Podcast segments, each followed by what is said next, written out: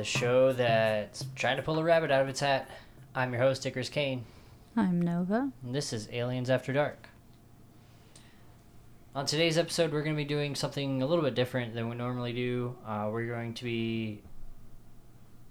This episode's not going to be as as conspiracy heavy or as alien heavy. Um, it's really just, in my opinion, such a good story that it just has to be told, whether it has anything to do with conspiracies or not. It's just a fascinating bit of history that I think needs to be shared more. So, let's start off with this. Um, you have certain people in different industries who become the best at what they do. So you think of people like Muhammad Ali, uh, Michael Jackson, the king of pop, Elvis, king of rock and roll. Uh, you have like Michael Jordan or LeBron James, um, Tom Brady, the greatest of all time. Kind of, you know, you have these different like Wayne Gretzky, hockey player. Um, you have different people that you kind of think of when you think of certain industries. And then you have people like Penn and Teller, David Copperfield, Criss Angel. Like, when you think of those guys, like you think of like a musician or a magician, but you don't necessarily think magic. There's certain people that they're not only revered as the greatest of all time, but their name is synonymous with, you know, whatever they're doing. Like today's topic, Houdini. One of my, I don't know, I wouldn't say idols, but I definitely admire his career and his life and, and just kind of the man that he was. Um, he's fascinating, fascinating character in history, and I think this is just going to be a really fun episode. So, can you think of any people who are like, their names are kind of have become synonymous with what they do? Because like Houdini, like the thing about Houdini is like when you think of the name Houdini or you say Houdini or somebody says it, you think magic. You don't think like, you know, a magician. Like, it's his name is basically a reference to magic itself. Like when you think of Criss Angel, you think of like a ma- uh, magician, or David Copperfield, like, you know, a magician. But with Yeah. Houdini, his name is kind of synonymous with magic. I've even heard that too. People saying like, "Oh, you pulled a Houdini," or Right. yeah. Right. Yeah. Um, someone that comes to mind for me is um, like Albert Einstein. Like Yeah. people will say you're like a modern day Einstein. You know, it's like a reference to being a genius. Yeah, yeah, that's a really good one. Einstein's name, yeah, has become synonymous with intelligence or being Mhm. smart or being a genius. Yeah, that's a, that's a really good that's a really good uh, example. He's somebody who's like his name is synonymous with science almost. Like when you Yeah. think of Einstein, you think of a, one of the biggest breakthroughs of you know science discovery, and so that's that's a that's a perfect example. I think maybe one of the only other examples that you can really do, because even like Isaac Newton, he doesn't his name's not really synonymous with anything like that. Like the same way, maybe Da Vinci, Yeah. I guess, like in a certain way. But even then, Da Vinci did so many things that his name's not really synonymous with any one thing. Like he's known for being a great painter and a great inventor and a great scientist and you know all these other things, but uh, he's not so specific with one thing. Even like Mozart and and Beethoven, like you think of classical music, but you don't think of music hmm like just in general. Like with Houdini, you think of magic. With Einstein, you think of being a genius or smart, you know, or, or science. So maybe Tesla. Maybe Tesla. I he's kind of Tesla. his. He's kind of like not. I don't want to say syn- synonymous, but like kind of with like energy or electricity. Mhm. Um, but that also comes a little bit more with like Elon Musk yeah. having the Tesla, so it's a common word now. So I don't know, I haven't really heard Tesla, the name used like I have Einstein or yeah, Houdini. Yeah. Yeah. So, needless to say, on today's episode, there's going to be a little bit more wonder than there is conspiracy. Um, but like I said, it's just too good of a story not to tell. So, so who is the great mystifier, the king of handcuffs, the prince of the air? Um, all names given to him throughout his life, sometimes by himself, sometimes by the public, and he definitely seemed to live up to all of them. Uh, he was called many things in his fascinating life. He accomplished many great things. He was the first man to fly a plane in Australia. Uh, he was the first action movie star. He was a president and founder of SAM. Uh, I believe it's the Society of American Magicians. Uh, he was an author, a journalist, a pilot,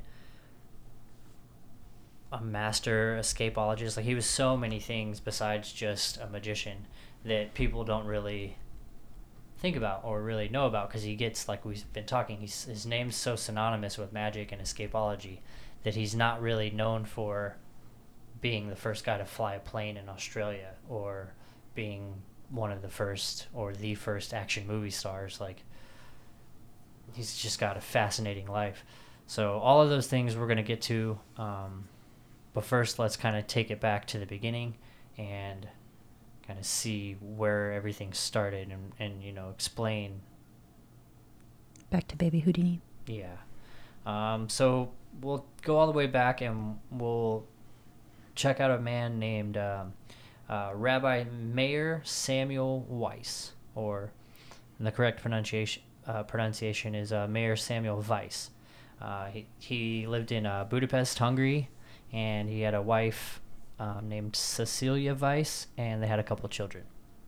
So, um, I think this is around the 1870s, if I can remember correctly. Um, so they're living in Hungary uh, around the 1870s, and they have another baby. Uh, they welcome in a newborn boy named uh, Eric Weiss, who they named Eric Weiss. One thing that's probably not such a surprise is being a rabbi doesn't really pay the bills um, even in the 1870s. Uh, so Mayer Samuel Weiss, uh, he had to, he had to, you know, he had some side hustles. He had to kind of figure out other ways to bring in money, and one of those side hustles was making soap. And he was a traveling soap salesman. Basically, he would make soap, and he would travel around different places and try and sell it. That's pretty awesome. Yeah, I mean, people are still pulling that side hustle today. Yeah. and I don't know. It just seems like it's it's easy enough for one person to do, and you can travel around and uh, make some money. So Mayer Weiss, he traveled to America. He came to Appleton, Wisconsin, to sell some of his soaps, and basically he sees an opportunity. Uh, he goes back to Hungary, he gets his family, and they immigrate to America.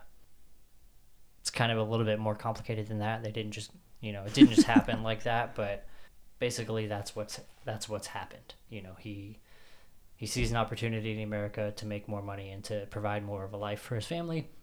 So he goes back to Hungary and figures out a way to get everybody to America, which he finally does. Where he took a job as a rabbi at a mostly German speaking Jewish congregation in Appleton, Wisconsin. Uh, at that point in time, young Eric was four years old, about four years old. I think it was, I think it was 1874, or possibly 1878. I think it was 1874 is when, when they came over there. So when the Weiss family came to America, um, this was the first time that they changed their names. Uh, so it was W E I S Z, um, and they changed it to W E I S S E, I believe. Um, basically, it's the same same exact pronunciation, just a little bit different spelling, and the spelling is kind of more of a German style, so they fit in a little bit better with their new um, German congregation. Eric's name also got changed in spelling from E R I K to E H R I C H. So from Eric to Eric. Again, just to kind of suit their new German congregation and kind of that style of name so they'd fit in a little bit better and things would be a little bit easier. Um, the name Eric, Eric, Eric, uh, the name Eric evolved to Ari, um, which is basically just kind of like an abbreviated, like, So he changed it again? no, it's just kind of like what people started calling him. So, like, if your name's John, people call you Johnny, or Robert, and people call you Bobby, or whatever. Um, his name was Eric, and people called him Ari. or at least his mom did it at first, and that kind of caught on. And then he Americanized it a little bit more, and it changed to Harry H A R R Y. So, um, at a young age, Eric found and basically fell in love with magic. He started.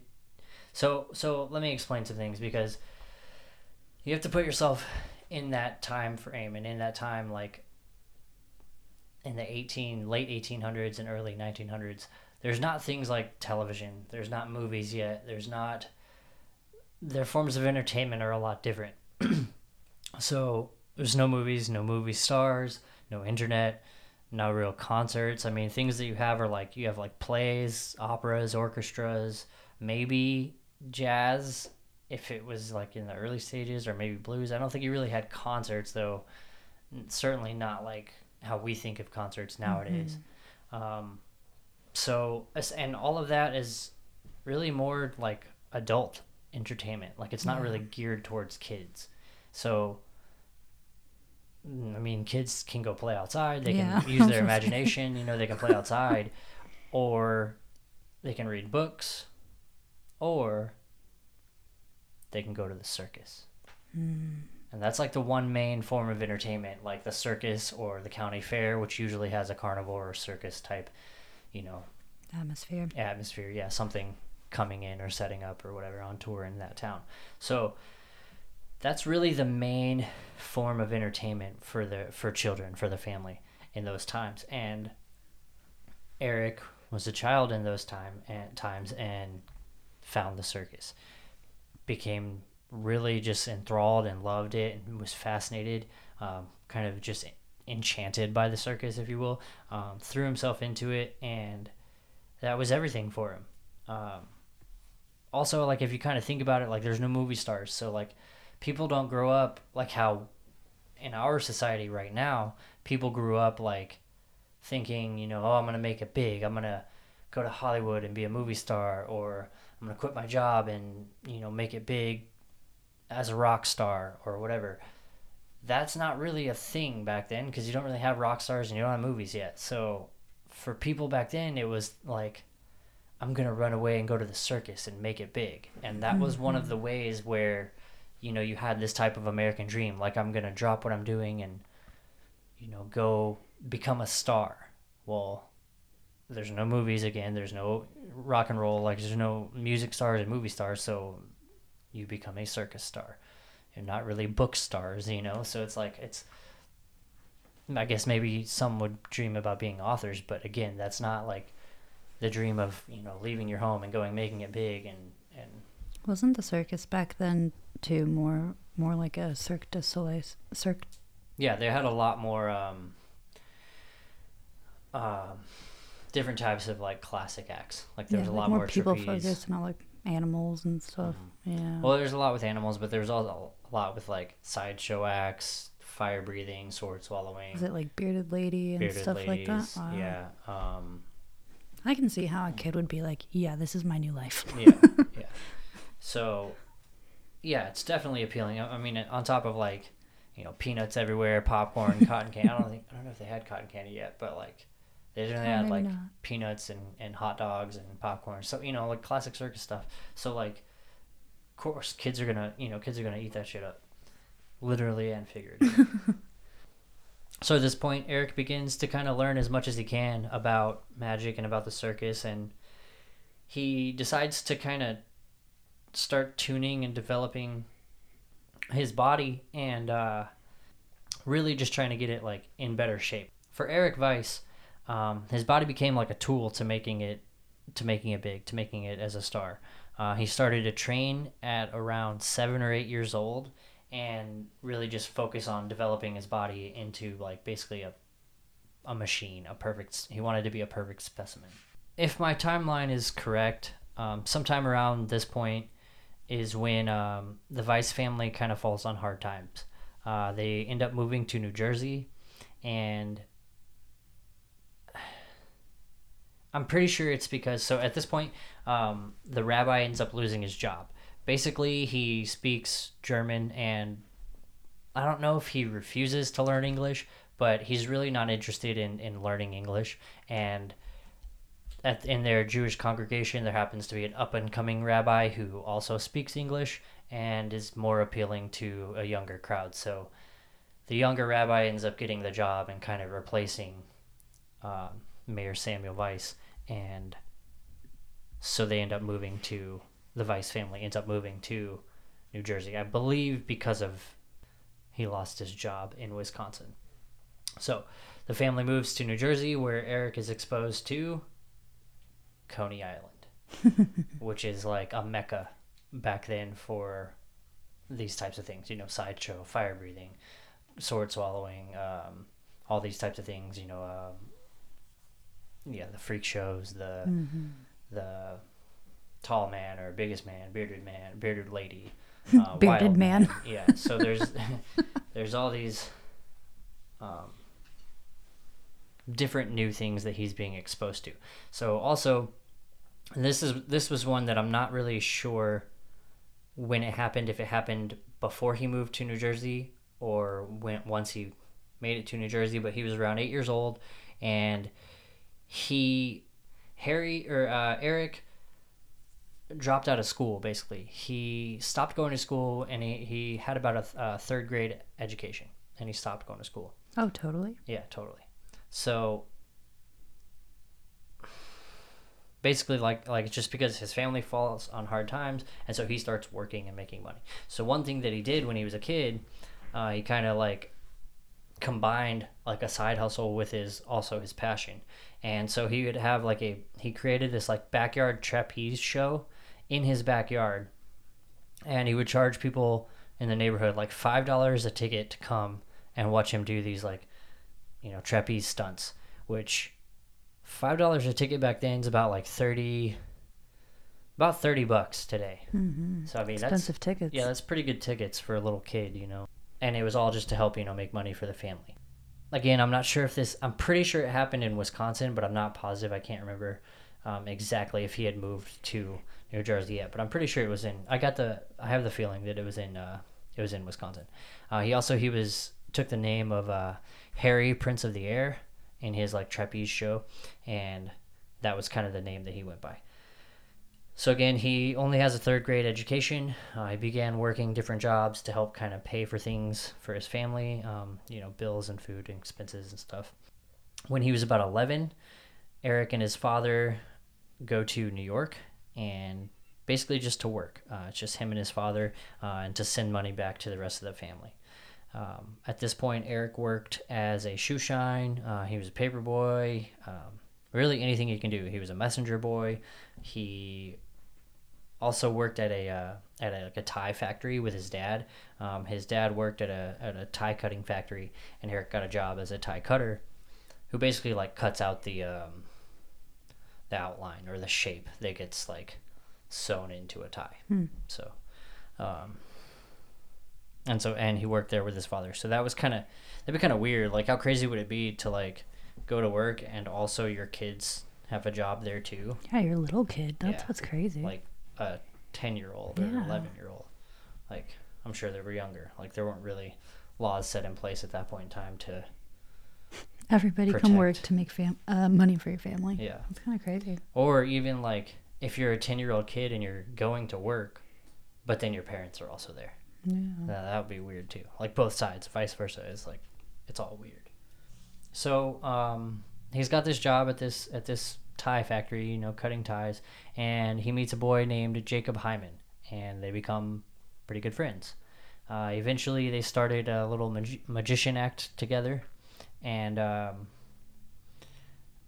so this this part right here is extremely important or at least an important moment in eric's life. So right around the time that he moves to New York with his dad and is working, making money, and meets this boy, Jacob Hyman, Eric also reads a book or, or gets a book, super important book, called The Memoirs of Jean Eugene Robert Houdin.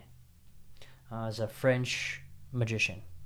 And basically, he becomes enamored um, with magic even more and basically just obsessed at this point like he's completely obsessed and enchanted by everything magic and everything Robert Houdin. He shares his passion with his friend Jacob Hyman, who also kind of catches the bug, if you will. Um, after reading the book, Eric and uh, Jacob have kind of like this new motivation to create this magic show. And Eric goes even harder and turns up, you know, turns up the notches, turns up the level on turning his body into more of a physical spe- specimen and developing developing it even more. Uh, he began to run like five miles every day. Uh, I think it was right around Central Park or at, even at Central Park. He was running five miles every day. Uh, he would practice juggling, tumbling, trapeze tricks. Uh, he began to practice sleight of hand, card tricks. He would hang upside down from trees um, just to like see as uh, you know he would do it as long as he could. Uh, he at that point at 11 years old trained himself to hold his breath for three minutes. The world record is like four and a half minutes, also held by Houdini. so like at 11 years old, he can hold his breath for three minutes. That's a ridiculous thing. I get like. I think I think without practice, I think the average person can get around 30 seconds, but like also the act of holding your breath is like the second you start holding your breath you're poisoning yourself with ca- carbon dioxide carbon dioxide. So See, it's 11 and a half minutes. the record? Hmm no. The world record for a non oxygen assisted breath hold is 11 minutes and 35 seconds. holy shit and then really? uh, a woman holds a record um, for 9 minutes and 2 seconds. damn. Well at some point then thank you for correcting me. At some point houdini had the record for and it was like four minutes. I didn't even know that there, somebody had ever beat him. I watched that penn and teller a penn and teller thing the other day and they were talking about how he held the record so maybe somebody should fact check penn and teller. I think these are like divers, so they practice Mhm. like, that's the first thing i thought was like divers must yeah. like free divers or whatever. Um, so okay, so well at least I mean so nonetheless at 11 years old he's still holding his breath for three minutes. Yeah, like on average without practicing, I think you can get to about 30 seconds, maybe a minute. I could not. Yeah, so that's pretty remarkable for that age. So again, he begins to kind of learn as many skills as he can. Uh, and really just develop his body into like this peak form or peak condi- uh, condition. So there's this story of him when he was a little kid that, okay, I think it was when he was around eight years old. Supposedly he was working at a locksmith's place, and this is kind of an interesting story. So, little Eric Weiss, uh, he's working at uh, as, a, as an apprentice at a locksmith shop. And a uh, policeman comes up, and he's got a prisoner with him, and apparently the prisoner had been set free. He'd been found innocent, and he was arrested for a crime that he had later been found innocent of. So, I guess this happens quite regularly. Um, so the police officer will take the prisoner to the locksmith, and the locksmith will saw off the uh, handcuffs, and, you know, take off, remove the handcuffs from the free prisoner. There were no keys to the handcuffs? I don't know if they always had keys. I don't know, but I guess that was like a normal practice where you would bring A locksmith with you? you would bring the prisoner to a locksmith, Oh, I see. and he would he would saw. That's interesting. Yeah. Interesting way to do it. so the policeman, I guess, is kind of like, I don't want to do this right now. I'm kind of bored. So he's talking to the locksmith, and he's like, Hey, you know, you want to, you know, why don't you let the kid do this? Let's get a beer. So the locksmith guy is like, Yeah, okay, let's get a beer. So he gives this like huge innocent man to Harry, and he's like, "All right, Harry, you saw off the uh, cuffs, and we'll be in this other room drinking a beer." So Harry sits down with the uh, with this giant, you know, guy, and starts to kind of saw off. You know, starts to, to do the job. Starts to saw off the cuffs, Mm-hmm. and then at a moment of brilliance, young Eric stands up and basically goes over to like I think grabs like a piece of wire. Um, yeah, like a piece of wire and or a couple pieces of wire. He grabs like a couple little things and comes over t- back over to handcuffs and picks the lock within the blink of an eye, and that was his first experience mastering handcuffs. Uh, later on, he says that um, that first that man was the only person that ever saw and knows Harry's secrets of escaping handcuffs. So he, basically says that that's the only man to know his secrets. Now, this story is most likely apocryphal. It's there's a funny thing with Houdini where he not only embellished, he flat out lied, he deceived, he made up um, a very good story about his life. And because of the times that it was, it's taken a long time to kind of decipher what was true and what wasn't. Uh, he was kind of always bumping up his own story and his own his own accolades and his own accomplishments, and it's you just kind of have to like wade through what was true and what wasn't. The incredible thing is, a lot of it was true. So, what can be said though is that he's beginning to learn and master locks and handcuffs around this time. So, let's go back and explain something that we skipped over. But first, let's take a break. So, we're going to take a break real quick and then we'll come back and explain. I'm going to go into detail on Robert Houdin and kind of the origin story on what kicked off Houdini's you know fascination and inspiration with magic and the, this you know this one book changed everything in Houdini's life um, so we'll we'll dive into that and kind of help explain really the um, the lens that Houdini begins to look at life through and I think that's super important to kind of really see why he ends up making some of the decisions that he makes. So mm, let's take a break real quick, and we'll be right back right after these tunes.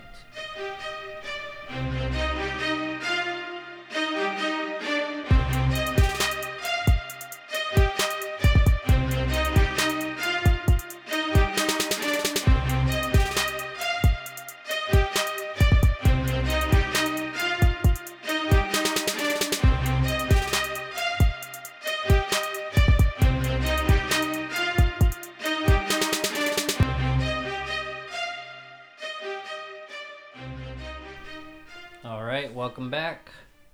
So we left off kind of talking about Eric Weiss as a young child, and he finds this book called The Memoirs of Jean Jean Eugene Robert Houdin. and it changed his fucking life and ours as well. So magic itself goes back as far as the Egyptians. I mean, I think there's hieroglyphics that, or hieroglyphs that, you know, depict. I think they have a name as like a sorcerer, but it's really just somebody doing tricks on a stage, performing for their kings or their emperors or their pharaohs or whoever. So it goes back. Uh, the art of, of uh, magic and, and being a magician goes back pretty far. In Eric Weiss's day, there was one name in magic, and that was Robert Houdin. Uh, he was a Frenchman, and basically, he was. If you kind of Google his name and you kind of look some stuff up about him, he's credited with being the first man to wear like a top hat and tux, with like like a formal coat Oh, and yeah. tails. Uh, so he's credited with being the first man to wear that on stage in a, in a performance. Before Houdin, uh, magicians wore like colorful costumes, or also like they dressed like wizards, or they dressed they wore like turbans and were like, you know, the East was a magical and mysterious place, so they Mhm. kind of like brought that to the stage. Um, but as far as this Houdin goes, he so he writes this book of his memoirs and kind of explains the story of his life. So I'm going to summarize basically his book and explain to you kind of who he was and what his origin story was. and it'll kind of give you a better idea of what um, Eric Weiss saw and what kind of in- inspired him. So, um, as a young boy, uh, Robert Houdin, uh, his father was a clockmaker, and basically he went into the family business. Um, the story goes he his dad wanted him to be like a lawyer or a doctor, but he really wasn't interested in that, so he ended up just working at the uh, the clock shop, you know, or whatever. Um, so one day, Houdin is at a, a bookstore and he's buying a book on clockwork mechanics, and the shop owner accidentally gives him another book as well called An Illustrated Dictionary of Scientific Amusements, which is basically just a book of like diagrams and blueprints and instructions on how to do magic tricks and how to build you know inventions that work for magic like different boxes and, and magic you know contraptions and hmm. devices. So Houdin becomes obsessed similar to Eric Weiss he just gets like super obsessed and fascinated with all this like magician stuff um, in this book and he just basically begins going to as many magic shows as he can whenever wherever he could. I guess there's a lot of fairs back then that would kind of go around and, and they would have traveling magicians with him. So he would travel around to all these different fairs and just see as much magic as he could. So apparently one night he gets food poisoning at one of these fairs which I guess that's not something that's changed in the last couple hundred years. um, so he gets food food poisoning at one of these shows, and basically he's on this like, um, what are they called? Like a horse carriage ride home, and he ends up like getting so sick that he throws himself off the horse carriage and lands in this ditch. And for some reason, the horse carriage doesn't turn around and stop and get him. like they literally just like I don't know if it was like an old, an old school like taxi, and he's just like I'm out, and the guy's like, "All Okay, right, bye. peace." Like, not my so problem. So dramatic. Yeah, so he's just like, all right, bye.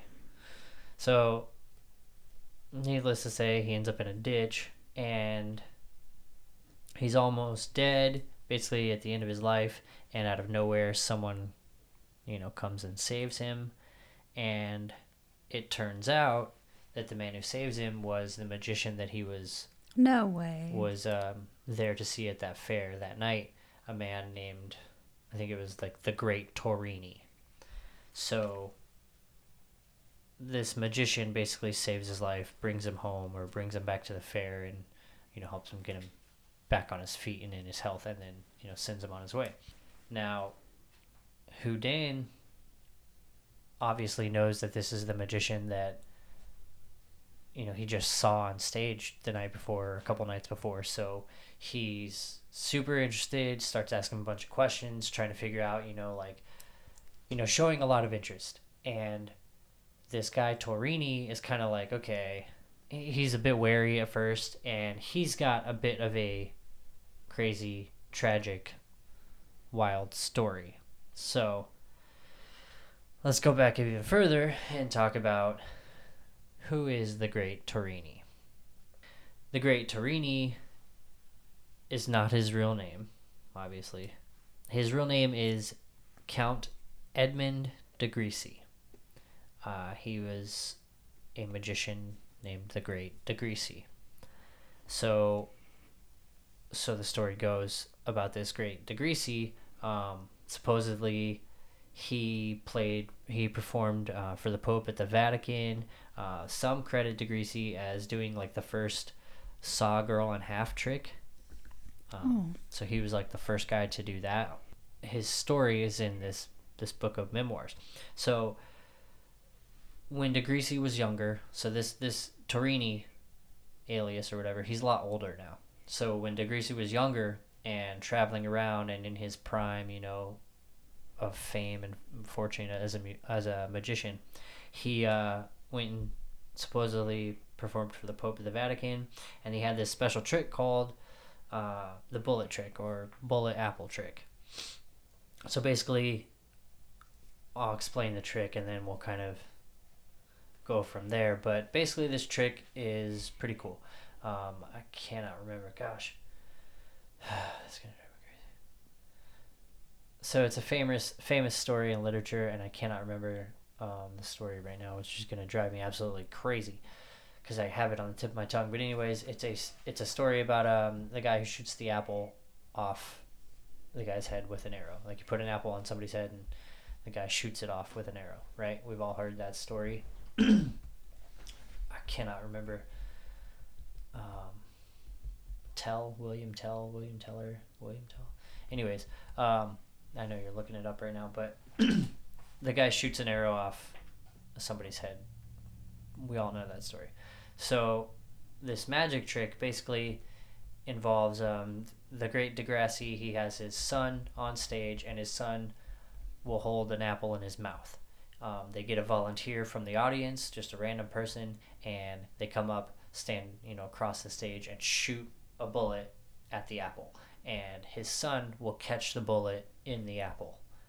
And so they do this trick. Basically, it's just a really simple trick. The gun has blanks in it, doesn't even have real bullets, and then with a little sleight of hand. Okay, so basically, what will happen is the man will shoot the gun, uh, assuming it's completely real. You know, he has no idea. Uh, he inspects the gun. You know, everything can't tell it's blanks. So he shoots the gun. The boy reacts as if he's getting hit in the mouth with a bullet, catching it in an apple, and then a little sleight of hand. They switch out the apple with an apple that has a bullet inside, and the, you know they cut open the apple and there's a bullet, and the audience is amazed, and you know Mhm. it's a crazy, awesome trick. the problem is, one night, the bullet doesn't get switched out for blanks, and somebody gets on stage to do the trick. Regular audience member. Um, Degrassi even made a comment where he said that basically he was surprised that people were so ready to jump on stage and shoot a loaded gun at his son. But, you know, whatever. So one night somebody does that, just that, and the gun is loaded with a real bullet, goes, uh, hits his son right between the eyes, and he dies immediately. Oh my god. Yeah. So what? Degrassi basically, you know, reacts naturally. Uh, starts freaking out. You know, is on top of his son, crying and moaning and screaming, and um, it's said that he had to have like a, a the mob had to pull him off of his son. The bad, the even worse news is he ends up having to go to court for it, and They're he handing gets someone a loaded gun. well, he basically gets charged and found guilty of homicide by imprudence. Uh, he's sentenced uh, six months in jail for the murder of his son. like he, not only does his son get murdered in this freak accident, he's blamed for it and has to do time for it.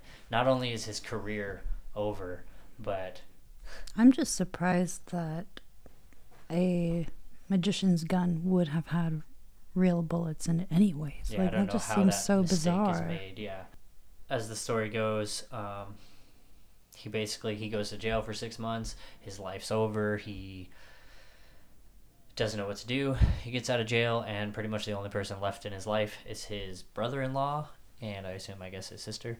Um, so his brother-in-law kind of helps him after everything. Uh, he realizes that Degrassi needs to kind of get back into being a magician. It was like the one thing that he loved to do. So his brother in law kind of tries to help him get back into it. Degrassi eventually begins performing again under the name Torini. He then meets Houdin, and basically Obi Wan Kenobi's his ass, and eventually he kind of like reveals who he would, who he is. You know, he's the great Degrassi, and you know explains his life story to to, to um, Houdin, and kind of imparts all of his tricks and passes this proverbial torch on to um, the great Houdin, Robert Houdin, and eventually, like Torini, you know, his health begins to fail and his body begins to fail him, and he ends up dying, and Houdin is passed the mantle of the great Torini or the great Degrassi, and there's even a story where like there was one night. Uh, so for a long time, Degrassi, or I'm sorry, for a long time Robert Houdin was just Degrassi's assistant. He was just kind of on stage with him, helping out, doing the assistant role in the show, observing and learning and being an apprentice. One night, the story goes that uh, Torini fell ill and couldn't go on. So Houdin dressed up like Torini, put on like a, a you know a wig and, and put on makeup and stuff and dressed up like him. And he said that it was kind of a clumsy, a little bit sloppy of a show, but he did pretty good and he completed the show. And after that, he kind of never looked back. And they, you know, passed the torch, if you will, or you know, I wouldn't say they went their separate separate ways right away because I believe like Houdin doesn't uh, split ways until until uh, Degrassi or Torini dies, but eventually he dies and they split ways and and uh, Houdin becomes this great, you know, whatever. And so I mean, like, this story relates pretty well with Eric Weiss. And, you know, it's resonating with him, and he basically becomes fascinated or enchanted with Robert Houdin. And Eric shows Jacob the book. You know, he basically shares his passion with his friend Jacob Hyman. They become super interested in doing this, so they start their own magician act called The Brothers Houdini. And Eric was from now on Harry Houdini. And that's where he kind of. All of that is just kind of how he evolved his name. Everything up until now is how he got his name. So that's Harry Houdini, and from now on will be Harry Houdini. Um, Eric or Harry basically writes that they got the name from. Okay, so first off, they were mispronouncing the name uh, Houdin or Houdin. Maybe like maybe even like Houdin.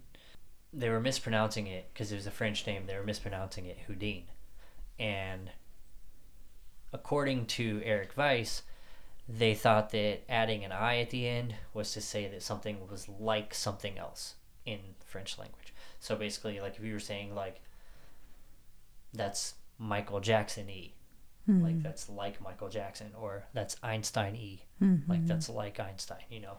So he basically says that that's how he that's how they came up with the name. Um, it's most likely that the friend Jacob was the one who actually came up with the name Houdini, but it's really hard to prove one way or the other. Yeah. And there's another possibility. Somebody has stated, I can't remember who it was, I found it in my research, but basically somebody stated that um, they took the name Houdin and Torini and kind of mashed it and made Houdini. That one, again, it's it's hard to prove because Houdini himself wrote how he came up with the name and how he said that it was, you know, Houdin like or Houdin like, and it was Houdin E. You know, like even like we use that, and so some people have gone as far to say like that's how we came up with adding the I or mm-hmm. adding the Y to the end of words, to you know like that's very revenge E or that's very you know insert you know verb here or noun here, pronoun here, but like, um, that's again, that's that's probably just speculation. That's so hard to prove that, but they began from that point on to perform perform together as the brothers Houdini all the way up until Jacob joins the army in somewhere around the 1890s and basically Harry just continued as Harry Houdini. Once Jacob goes to the army, Houdini's younger brother Dash kind of steps in and takes over that role as Dash Houdini. That's like a good stage name. Yeah, Dash. His real name is uh, Theodore. Oh. Yeah. So now Houdini may have only had a third grade education, but he never really stopped learning. Um, throughout his life, he was really just obsessed with the study of the history of magic, uh, basically by reading or eventually even just collecting historical items. He branched out into collecting a lot of other items like stuff from spiritualism anything to do with magic or escapology. Uh, lots of different types of like art or like movie stuff, um, airplane stuff. Like he had he Houdini got became pretty wealthy and was able to buy quite a lot of things. I think he, he even bought a dress that was made for uh, Queen Vic, is it, or Queen Elizabeth, Queen Queen Elizabeth or Queen Victoria. I can't remember which one it was. Either way, he bought a uh, dress for his mother that was made for the Queen. Um, so he, anyways, he was obsessed with learning and continued learning throughout his life. He ended up publishing books and, you know, memoirs of his own and stories of his own and so the fact that he had a third grade education really didn't slow him down at all. Uh, soon harry discovered more about houdin and houdini became convinced that houdin had really just stolen most of his tricks from other magi- uh, magicians. Uh, houdini began to write a book which he then published in 1908 I believe it was 1908, and it's called uh, "The Unmasking of Robert Houdin." Basically saying that, you know, this quote, "the father of magic" and blah blah blah, like he's not, he's a charlatan, he's a fool, and it's just kind of like this weird, um, like dichotomy, I guess, or like it's just this weird like juxtaposition that like Houdini is kind of going after Robert Houdin, his longtime hero and idol and he's kind of like as he's rising to fame, he's knocking down the guy who was the goat, you know, before him. And also it's super hypocritical because at pretty much everything that Houdini ends up accusing Robert Houdin for, he ends up doing himself. He ends up committing all these same quote, you know, like crimes. But Houdini has a has a specific it's important to know like he has a specific perception on like he thinks there's a an honorable way to lie. There's an honorable way to deceive people and that's how he does it.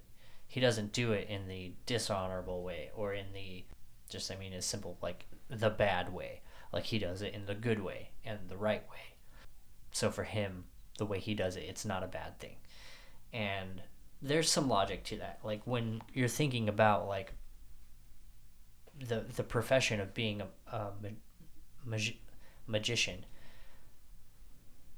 it's entirely based on deception. Like it's the only job you have where somebody pays to come be deceived by you. Mm-hmm. You know, like they're they're paying you to lie to them. They're paying you to deceive them or, you know, create an illusion that they can't figure out. They're ready. They're paying to be tricked, and the magicians that claimed that it was real magic, that's what Houdini really didn't like. And he kind of went after Robert Houdin for, quote, stealing all these other tricks and blah, blah, blah. Um, for example, he found out that he wasn't the first man to wear a top hat and tux with tails oh, wow. on stage. He wasn't. Um, a lot of the shit that he was claiming to do, he didn't actually do. He stole from other people, and maybe he did them, but he stole them from other people, and blah blah blah.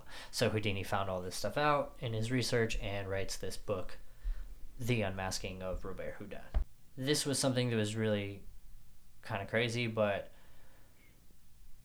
Houdini ended up dying before he actually found out, but he was right. Robert Houdin was kind of full of shit.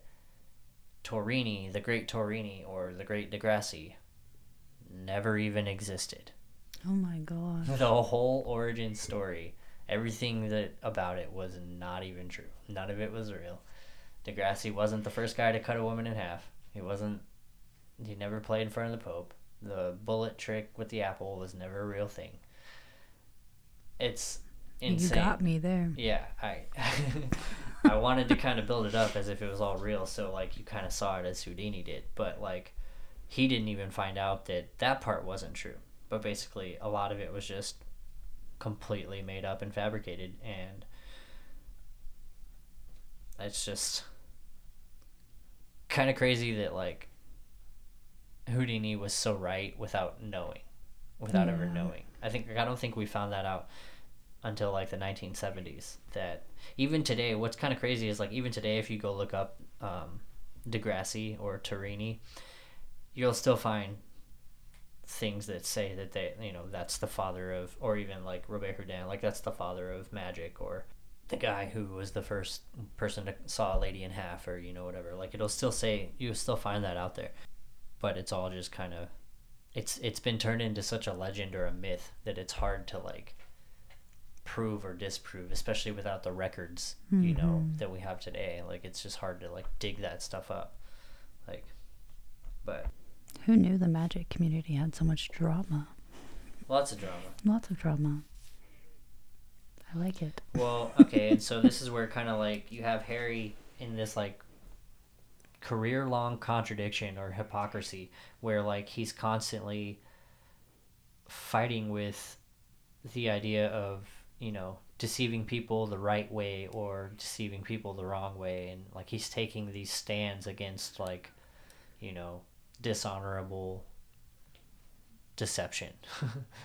um it's just kind of like a weird facet of his life that that's I don't know, I find it interesting. So I mean it's it's even in Houdini's own life you have to step back and look and think like, okay, is this actually true? Is this actually something that happened? Or is this kind of made up? Um, we'll get to some of the things that were true and some of the things that were made up. So let's go back to when he was a kid. Houdini, I think, let me see, I have it here. He was eight years old Okay, here it is. Um, so Houdini was about 12 years old, and his older brother Herman ends up dying. He gets tuberculosis and he passes away. Later that year, Houdini's father, Sam, Mayer Samuel Weiss, passes away as well. Basically, he on his deathbed he has Houdini make a promise like, "Promise me you will provide for my wife." I think there's even um, or for your mother, you know. Mm-hmm. I think there's even a quote where, uh, 'cause I think Houdini had, I think she had, his mom had eight kids, seven or eight kids. So on um, Mayer Samuel Weiss's deathbed, you know, um, Cecilia Weiss is quoted with saying, you know, like, damn you, Mayer Weiss, like, you're leaving me with these children. like, she says something along those lines, like, how am I going to take care of these children? You're leaving me right Oh my god. and so, Poor woman. yeah, and so Eric ends up making a promise that he will, you know, provide for his mother his entire, you know, for her life, make sure she has a good life and take care of her. So, pretty quickly after that, around 12 years old, he joins the circus and sends his mom a postcard telling her he's gonna go to Galveston, Texas, and join the circus. Story goes, according to Houdini, that he gets on the wrong train, the wrong box train, and makes it to Kansas City, and joins the circus there, and you know makes his ends up making his way back to Wisconsin. So he's doing a lot of this with um, his friend uh, Jacob, and at some point Jacob ends up joining the army. Think he was around 18 or 19 years old when Harry was around 18 or 19 years old when Jacob joined the army, probably about the same age. And that's when Theodore Dash Houdini steps in and takes Jacob's place. And they're still, you know, the brothers Houdini. kind of a fun side note um, Dash Houdini, he has a very similar career to, to Harry, um, clearly in his shadow, but not really like in a bad way. I don't think he's ever spiteful or like envious of Harry or jealous. Like he's just kind of along with the you know it's it's all about family to to Yeah, the that's pretty Houdinis. cool. So um, Dash becomes a uh, a magician. Um, eventually, once Harry meets his wife, she steps in and and I think they're just called the Houdinis, Mm. um, which Harry's the main focus. She's the assistant. Once that happens, Dash kind of is with them for a while still, and then eventually makes his way on his own, splits off and goes solo, and becomes the Great Hardeen, which Harry, supposedly Harry came up with the name the Great Hardeen for his brother Dash. Now they did this kind of cool thing where like they would play to the media and to like journalists and newspapers like that they were rivals and that they were you know like they would play like this like act in the public or in in you know public eye or whatever as if like you know like Hardeen would come to town and be like, you know, I'm doing like he would do a show the next night, and it would be you know they would talk shit about each other and talk shit on each other. There was one point where uh, they were reporters were questioning Hardeen because um, he was going to the city that Harry was going to be in, and he said something, and he was like, "Harry, my brother, you know, he was like, he's a great uh, magician, probably one of the best out there. I would definitely let him be my assistant." and um, I guess that was the one time that Harry was like, "You went too far," and so apparently Dash was like, "Okay, I'm sorry," and that'll never happen again. but it also like wasn't a big deal. Like they kind of it was just like they were playing to that a good amount, you know, and they would they would they would send comments to the newspapers about you know coming to town and their brother's gonna be there or whatever, and so they would play with that a lot, and that was kind of fun. Hardeen, the great Hardeen, he was an escape artist as well. He would do handcuffs and uh, the metamorphosis trick. Um, I would definitely look up um, metamorphosis on YouTube. You'll find there's a really good video of Houdini's brother Hardeen doing metamorphosis, and uh, it's it's fucking crazy. We'll get to that in a minute when we get to the, all the tricks and stuff, but that one's a really really fun interesting trick and it's on YouTube. You can go check it out right now. There's not a whole lot on YouTube with Houdini actually in it. Um, there's a couple tricks. There's one of him hanging upside down, getting out of a straitjacket, and there's a couple of him jumping off a bridge, handcuffed, and he'll like come up from the water um, with the with you know free with his hands, mm-hmm. with the handcuffs in one hand and supposed to around his hands. There's there's a couple just little things. There's really not a lot on a lot of footage on Houdini. There's some pictures too, but not a lot of video. Um, but there is a really good video of Hardeen doing doing the metamorphosis, and I would definitely recommend checking that out because that was an awesome video. Um, 1894, the brothers have been performing in Coney Island for about a year, I think it was. Uh, Harry was, I think, 20 years old, and he meets a woman named Wilhelmina Beatrice Rahner, otherwise known as Bess. She was either with like a traveling choir or like show, a showgirls show, and Houdini had went to see her, and basically just fell in love. Um, they basically yeah, like I don't. the The real story isn't as like fantastic as the story I'm about to tell you that they tell, but basically like he saw her in a show and ends up like asking her out. They go out for three weeks and then they get married and Jeez. and are together for the rest of their lives. The story that Bess tells is a little bit more zhuzhed, zhuzhed up. uh, yeah, it's got a little je ne sais quoi. um, okay, so basically, Bess wants hears about this show that she wants to go see, The Great Houdini. So she begs and begs her mom, and her mom's like a devout Catholic, and so she's like, "Uh, uh-uh, uh, we are not doing this magic bullshit." That checks out. Yeah, and so Bess begs and begs, and finally gets her mom to take her. So they go to this magic show to see the Great Houdini, and they sit in the front row. And Houdini's doing this trick and he locks eyes with her. And it fucks him up. And he's doing a trick with acid. Or like a beaker of acid. He's doing some trick with with acid. And he locks eyes with her and it fucks him up and he spills the acid on her dress and ruins her beautiful blue dress or white dress whatever it was ruins it and I guess Bess's mom is like fucking laying into him. Like she just starts going off on Houdini in front of everybody. And then Bess kind of leans over and she's like, It's okay. I thought you were great. so a few days later, Houdini, oh no, so he gets her address and he tells her he wants to replace the dress. So a few days later, Houdini shows up at her house with a new dress. They go out and pretty much never look back they also have a, like a story about how um, one of the guys who like ran Coney Island, they wanted to get married, and their parents, um, Bess's parents, didn't approve, so they got this guy from Coney Island, this like shady carny like leader, to marry them. Which I think I'm pretty sure most of it is apocryphal. Um, it's not really, it, it's not really what happened, Yeah.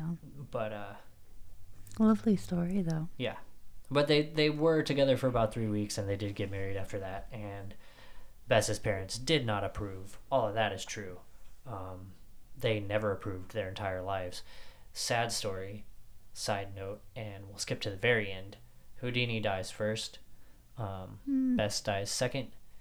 Houdini is Jewish, and that's one of the main reasons why Bess's parents didn't approve, and they didn't want any children to, to be, Jew- you know, grandchildren to be Jewish. They didn't want any of that, and nothing Jewish. So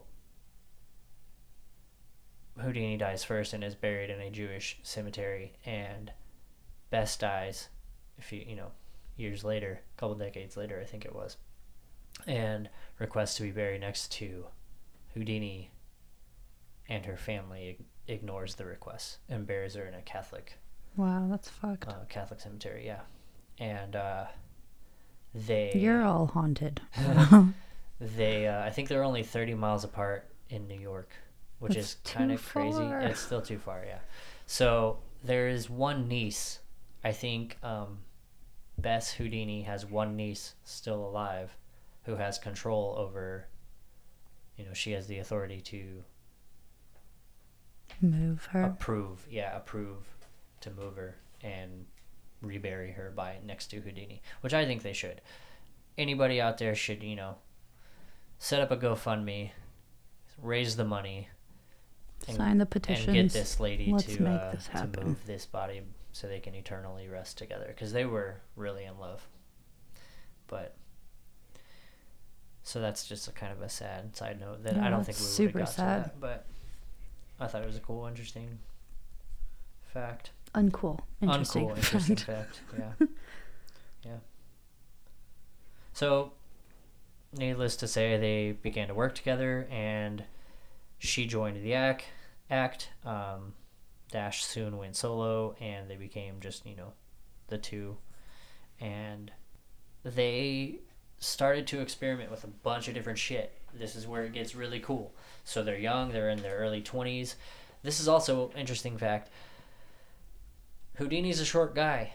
He's a physical specimen and he's like a beast. Like uh his his body is in peak condition, peak form. Uh Houdini was on the shorter end of the scale. He was five foot five. Bess was even shorter. Houdini towered over Bess. She was four eleven.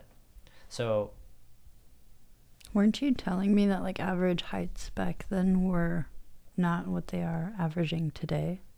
Or yeah, something we like were talking about um, we were talking about Napoleon and some different stuff about Oh. heights and stuff. So like Napoleon um, was thought to have been really short, but he wasn't actually that short. He was listed at five two, I think it was, but that was using the French measure measurements, and I guess they're a little bit different, and so he was Mhm. actually like closer to five seven, five eight. Oh. So he wasn't as short as he as people thought he was. But that's just a little detour. So, but anyway, so they were both short people, um, petite, but it, Mhm. it worked out for their industry. I Yeah, I bet. I was just were- thinking the same thing. yeah, they're flexible. They're tra- trapeze. Um, You can fit in boxes. yeah, fit in boxes, fit in uh, crates, milk cans, all different kinds of shit that Houdini just stuffed his body into, and uh, was able to kind of flex his way out and get out and do things, and um, Bess as well. What I thought was really really interesting. So they were they began once they got married and, and got together and joined in the act. They started to experiment with their act and their show and how they were going to be successful. Um, they started trying a lot of different things. They had a comedy tour, like a stand-up comedy Hmm. show, and they were were, they called. funny? I don't know. I don't think so because they didn't stick with it. They were called the Raiders. Was their comedy act. Um, they tried out as clowns. They tried an act as clowns. They tried um, I'm pretty sure I read they tried as like uh, fire spitters, sword swallowers, um, a bunch of just that kind of like Coney Island stuff. Yeah. They there was a they had an act where Houdini played a uh, um, a freak, uh, like a sideshow freak. Mhm. He was uh, Proji or Prochi, the Mexican wild man was his name, and he would just act like a like kind of like a caveman in Oh a my cage, gosh. and so that was like one of his one of the acts that they had. Um, That one's kind of weird. that one's yeah. I mean, but it's all like that carny sideshow type. Like, Yeah. I mean, even some of the bearded ladies, like they were makeup. Are you about to tell me they on- weren't Yeah, actually was bearded? Oh beards, my man. god. Like they would anything that was an oddity, they would do. Like if you could, if you were ambidextrous, remember in uh, Lemony Snicket's show, Yeah. the kid who's ambidextrous. Like it was just like that. Like anything that's an oddity, even if it's not real. Like P.T. Barnum so and like remember they would make those um. They would take animals and do like taxidermy, where they would like take a monkey's head and put it on a fish or a monkey's upper body and put it on a fish's body and make like this mermaid looking thing Hmm. but like it's not real but it's like these sideshow things some of them are real not to mention the things that they did with animals but um, they also did like card tricks um, trapeze tricks trapeze stunts they had an entire show that was like a seance it was like a fake uh, seance and they did like a spiritualism show this was around the time when spiritualism was kind of blowing up and they had this whole show that was actually pretty popular. It was like starting to sell out all the time, but Houdini just didn't feel right about it. He felt like it was taking advantage of people and making them think that it was it was real, that magic was real when he, he when he knew it was all tricks. So he couldn't just like lie to the people like that. Like they weren't paying to be sold that lie, you know. Mhm. So those are kind of you know some of the things that they started doing. He, that's also when he started kind of working with his handcuff stuff. Okay. So at this point in time, he's turned away from this spiritualism spiritualism seance act that they had and that was like the one thing that was like kind of successful. So at this point houdini starts to kind of doubt his talents and his skills and starts to kind of rethink should i get out of this? You know should i you know go be a regular jack off and get a job at a steel mill or something? You know i'm sure he's these thoughts are going through his head like when you're falling on tough times and it's hard to buy food like you're gonna rethink you know um, is this worth what i'm doing? So he even tries to sell some of his tricks. Like this part blew my mind. So he has this trick called metamorphosis. It's one of his most famous tricks ever. Again go watch the video of Hardeen on youtube doing metamorphosis. It's really cool. But it's one of the tricks that houdini had and made popular.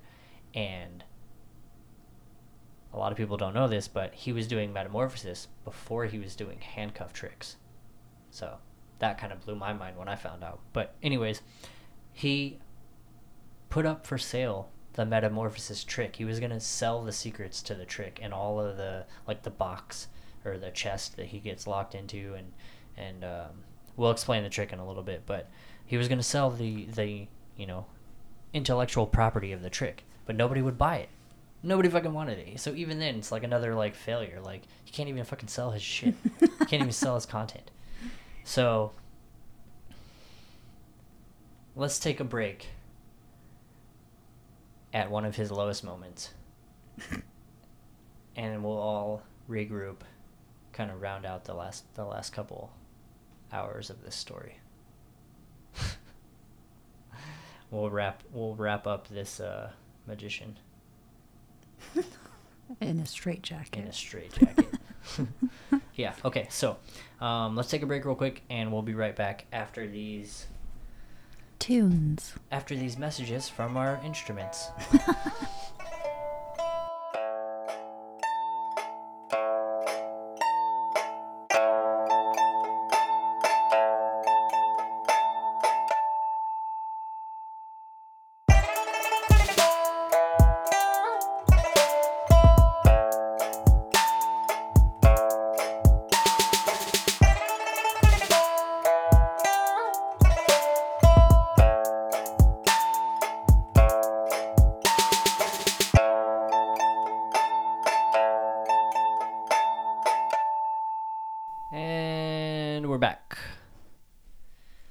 before we get started, I want to play a little game. I have a little game that I made. Okay. So well, it's not really a game, but it's kind of just like.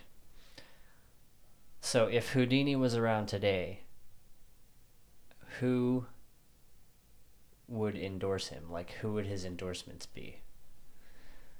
So I thought of a couple. Okay. Okay, thought of a couple good ones. Okay, so he could sign with T-Mobile because their thing is like break free from other contracts. Oh my gosh. Probably have a deal with Red Bull. Oh yeah. Somehow. Red Bull gives you wings even in a straight jacket. um. Oh, I thought of this one. So okay, imagine. Okay, it's it's a hotels.com. Um, no, no, no. Okay, okay. Hotels.com. Escape to some uh to somewhere better, or escape to a better place, right? Uh, okay, Corona. That's the one. Corona. This is the one I was thinking. So, it's their whole thing is find your island, right? Mm, Find your beach, right? Right. Find your beach. Find your island. Yeah, something like that. So, it's like. It's it's you don't know it's a Corona commercial first, right? So it comes in, the shot comes in, and it's like Houdini in a in a jail cell, and he's like trying to break out, and then like it doesn't show him break out, but next like he's out, and then he's trying to break out of the jail, of the prison, and then he does all this like it's all these shots of him like breaking out of this these cuffs and then his jail then his prison. You don't actually see his secrets like how he does it but it's like you know commercial so then he breaks out of this prison and he's running on the beach to a beach chair and a corona and he just sits down because it's alcatraz and that's his beach. That's his island. And then it says corona find your island or find your beach. That was pretty good. I thought that was a good one. uh, AT and T, their thing is next level performance, and then I was thinking maybe like he could have like a Ralph Lauren like straight jacket Oh my god. or like Lululemon or something, something newer. Those are pretty good. Pretty good. Yeah. Uh, okay, so Apple, theirs is think different. Allstate, you're in good hands.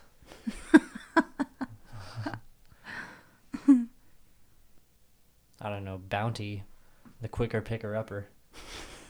But he could be like doing a magic trick with sleight of hand like really quickly. I don't know. That one's stupid. Some of them are like too like like McDonald's. I'm loving it. Google's is don't be evil. What? Is it really? That's what it says. Don't be evil? Yeah. Huh. It's interesting. Burger King, have it your way. He might be a good like Airbnb yeah, Belong anywhere because he's like man of the world. Yeah. Okay, that was fun. Yep. that was fun.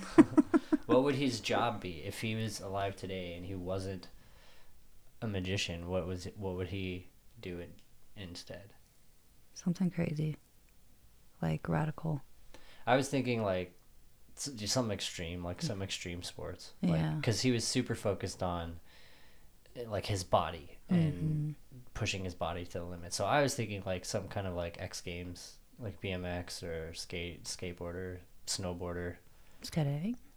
Well, that's not really a sport. It's more of just like a fun thing that people do. I mean, I guess it kind of is a sport, but like, are there really competitions? It's more like synchronized swimming, Mm. just in the air. He might be into that. He'd probably do that. Synchronized swimming? Whoa, skydiving, synchronized, synchronized skydiving.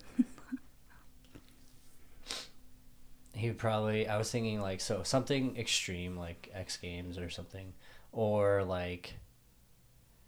Because he did a lot of different things, like he wasn't just a magician. He tried a bunch of different things. So, as long as he got big doing something, he would end up trying different things no matter what. Yeah, it's kind of weird because the magicians nowadays don't really expand outside of like being a magician. Like Criss Angel is not the first person to like be in outer space or something. You know, like Mm-hmm. the first civilian to land on the moon or something. Like I don't know. I guess nobody. Is, He did that? No, but Oh, okay. uh, Houdini was the first uh, person to fly a plane in Australia. yeah. So, so let's get to all of that good stuff. So we left off, and Houdini was falling on hard times. Uh, he had a couple years. Him and Bess were together, and they were kind of traveling around, and they just couldn't figure out what what their thing was, what they could do to really make it. So, like I was mentioning, he tried to sell his tricks. So, right about this time, he had a show in, I think it was like 50 miles it was like an hour south of um, appleton or hour north of appleton wisconsin where he grew up. And if i can remember correctly i'm pretty sure it was in wisconsin. So he was pretty close to his quote hometown which he claims is his hometown. Uh, so he's pretty close to there um, and he has just the regular show. He does some handcuff tricks some he does his metamorphosis he does a you know and then some other like card tricks. And I think he has like one illusion and then like um, some other things. He wasn't really an illusionist though. So he does all these, you know, he does his show, him and Bess, and he gets his big break. He happens to perform in front of a man named Martin Beck. Uh, Martin Beck, if you don't know, he's basically like the guy who runs vaudeville. And again, like this is something kind of like the circus. Like there wasn't a lot of entertainment back then, so this is kind of something that like it's a traveling show. Um, there's different. It goes to different cities, different towns, and That's what vaudeville is? vaudeville. Yeah, um, and there it's kind of like a circus mixed with a carnival, I guess. But like there's they have specific acts, so it doesn't really. It's not really like spe- like um, what's how do I say it? It's not really like you can't pigeonhole it into one thing. Like vaudeville's not just magic acts. It's not just like burlesque or acts, or it's not just like um, you know freak shows or whatever. Like it's it's a lot of different things. So if there's an act or a play or something that's has potential to make money and that people are gonna like, then it'll get it. You know, it'll get a shot. It'll get an option. So this guy Martin Beck happened. He like he his whole claim to fame is he can spot talent. And he's really good at like finding the next big thing apparently. So he discovers houdini. He basically like tells him i think it's south carolina. I think he's like basically like meet me in south carolina in august. I think it's like a couple months away like four or five months away. He's like meet me in south carolina in august. I'll give you 60 bucks for a show and we'll probably book you for a whole year tour. Like you're gonna tour all the thing and it's so it's kind of like not like a guarantee like but even though it's not guaranteed at that point in time it's what happens. He goes and he does the show and then he's pretty much on the main stage and does the whole american circuit and travels to all the vaudeville you know does the whole tour. So he's like gaining fame finally. He's making it big. He's finally got his big break. Side note Martin Beck ends up going on to later discover somebody you may have heard of named Charlie Chaplin. Mm-hmm. So uh, he also discovers Will Rogers, uh, the Marx Brothers. So I mean, this guy knows what he's doing. He knows talent. He Yeah. has discovered some like huge people.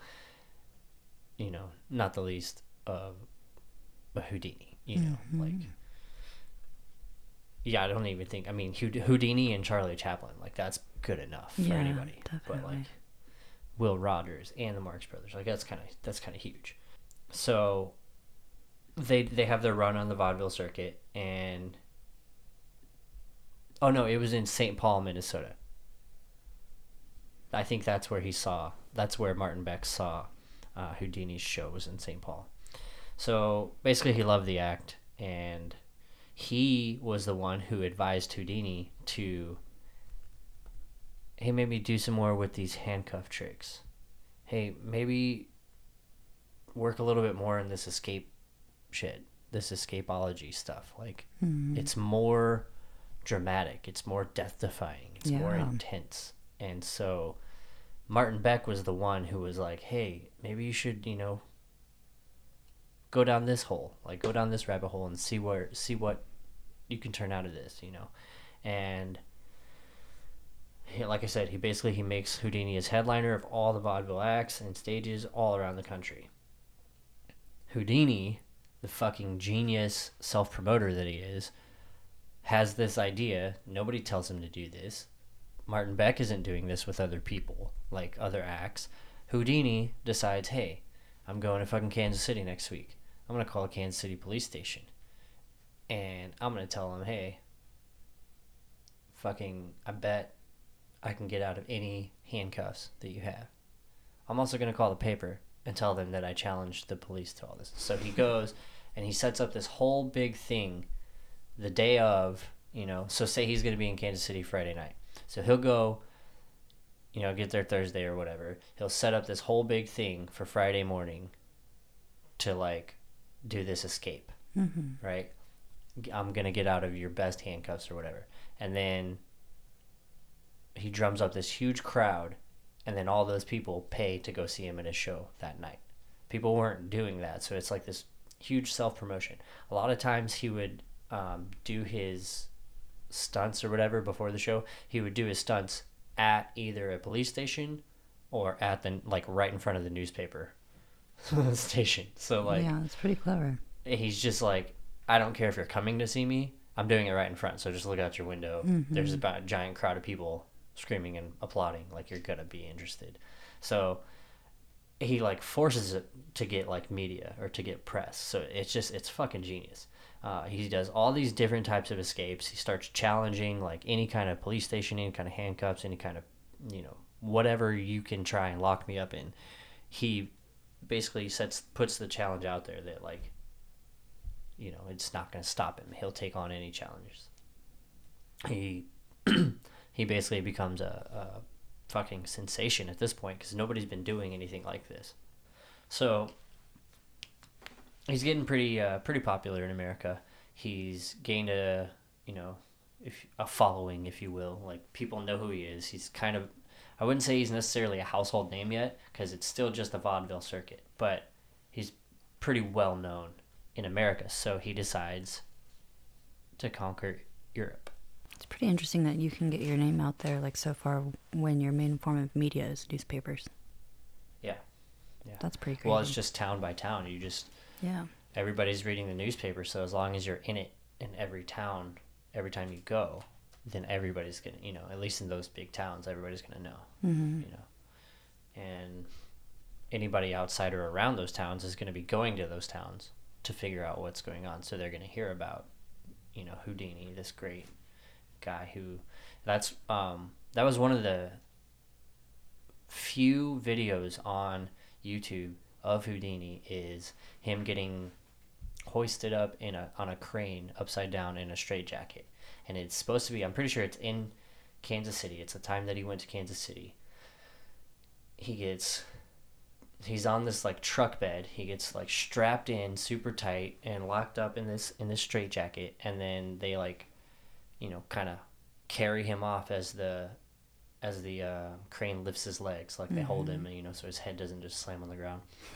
and then they bring him close to the building, and then it just raises him up next to the building, and that's uh, the newspaper building in Kansas City, and it just shows him he's he gets taken up like five stories, six stories, and then he just like thrashes around and gets gets it's crazy like how he does it because you're like watching it and you're like what the fuck how is he getting out? Mm-hmm. Like because at first he's not and then all of a sudden both of his arms are loose and he- you're like what the hell? And like now he's got to get i think he's like he's got to get his shoulder out of something so he's like and he's got to get the straps undone so he starts thrashing around more and then all of a sudden he like takes the straps that keep the the arms together like the hands mm-hmm. together and he like throws them over his feet and then he just like uses his feet to like loosen them and he keeps like working it and then finally like gets it completely off has it like the straight jacket in one hand on you know hanging out to the side upside down and then they, they bring him down and he's like bowing upside down as like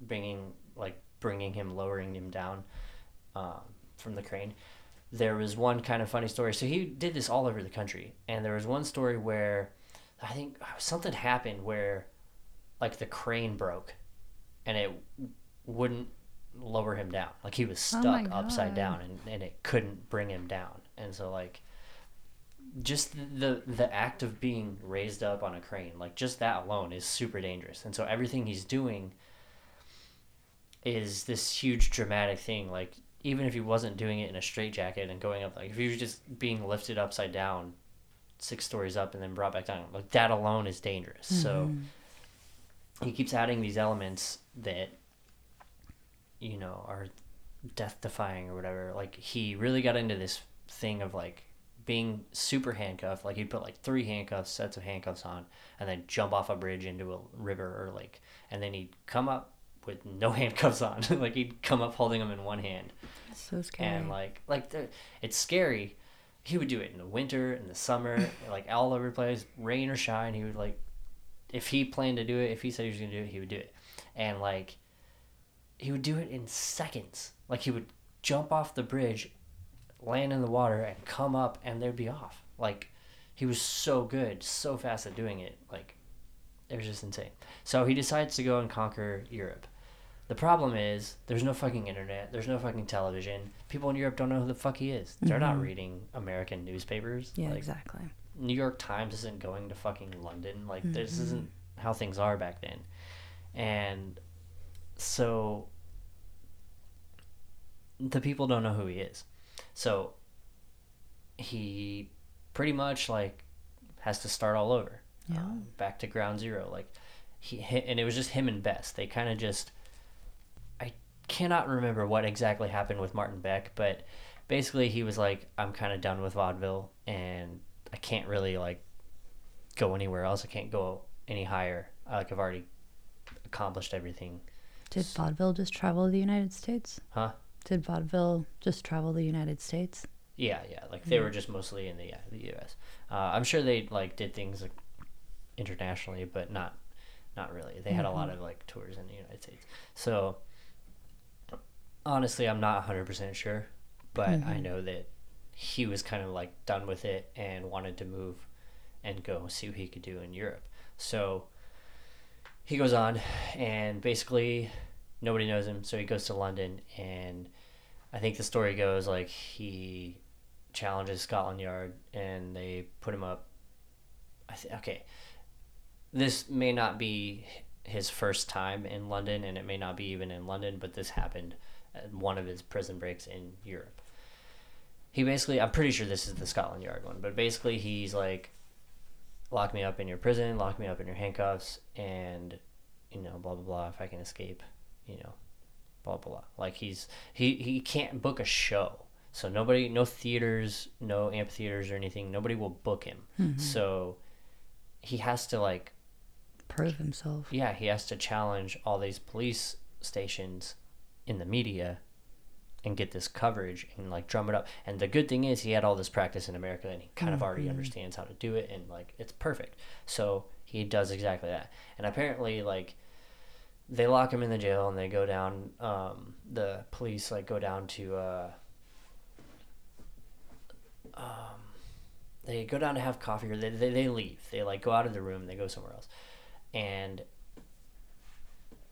oh and basically every time he he does one of these escape tricks just to be like completely transparent he's usually either completely nude or at least just in his like underwear. Like he's trying to be honest and prove like i'm not hiding anything. Um most of the time yeah and most of the time he like especially when he does the police station ones he has them search him like full search.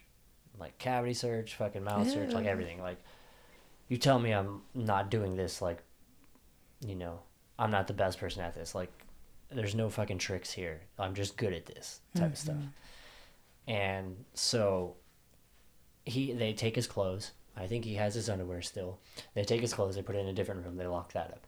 Basically, by the time they get to where they're going, like in in the prison, uh, just a few minutes later. I think it was like maximum of like six minutes. They like went to a different part of the prison and they're like going to get coffee or something or like going to sit down and wait. And they're kind of just talking shit about Houdini. He gets out, gets his clothes, gets out of the handcuffs, gets out of the jail cell, gets his clothes from a different jail cell, scales the prison walls, walks or runs a couple blocks away to the theater that he's playing or going to play and calls the police station and tells them that he's out and he's down at the at the uh, theater and to come see him and blah blah blah. And so I thought that was fucking hilarious Yeah, that is so funny. super clever, like a clever way to like kind of promote yourself or whatever. Uh, he would do this all the time, and it really worked. Uh, like there's a dynamic that we'll get into in a minute, but it really like kind of. Well, we'll just get into it right now. It it kind of helps him with the people, I guess. Like gain gain the the fame. He's like one of the people, right? So especially when he goes to places like Russia and he uh, is is performing over there. Um, he he performs in Russia and Germany, and he gets a huge following by the people because he does the same thing. He goes to the police and one ups him, basically. Like yeah, I was gonna say it's gonna, it's probably pretty shocking to read something like that. Like, holy shit! Like, Mm-hmm. babe, have you seen about this guy? He like escaped a jail cell and then ran to the a Yeah. theater and called the cops. He's like, haha, fuck you. and at this point in time like the police rule like in in Russia and Germany and like people are afraid of police like I'm sure even in in America and in England like people are not just a respect it's like a healthy healthy dose of like fear from police. And so then you have this guy who's coming in and he's basically like put me in your chains and I will get out. Like I will escape. And so he's like a man of the people. And so he gains this like huge following. The weird thing is or not weird but like uh, he's very jewish and he's not he doesn't hide that. And this is like 19 i think it's 1905 like early 1900s and maybe like late 1890s early 1900s this is like there's a lot of anti-semitism going around and, and especially in germany and in russia.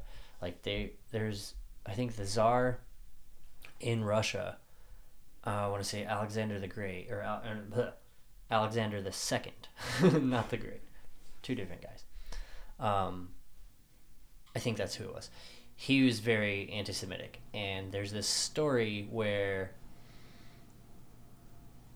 it's pretty much we're pretty sh- we're not sure exactly who made it up. Pretty sure it was just Houdini writing it to, you know, newspapers and whatever and telling them about his exploits. But it could have been somebody else or it could have been just a myth somehow propagated by somebody. We're pretty sure it's Houdini. Anyways, he has a story where he goes and he plays for, or he performs uh, to Alexander the Second, and basically the bells of the Kremlin haven't rang in like so many years, and he does this magic trick where he basically says that he can make the bells of the Kremlin ring again.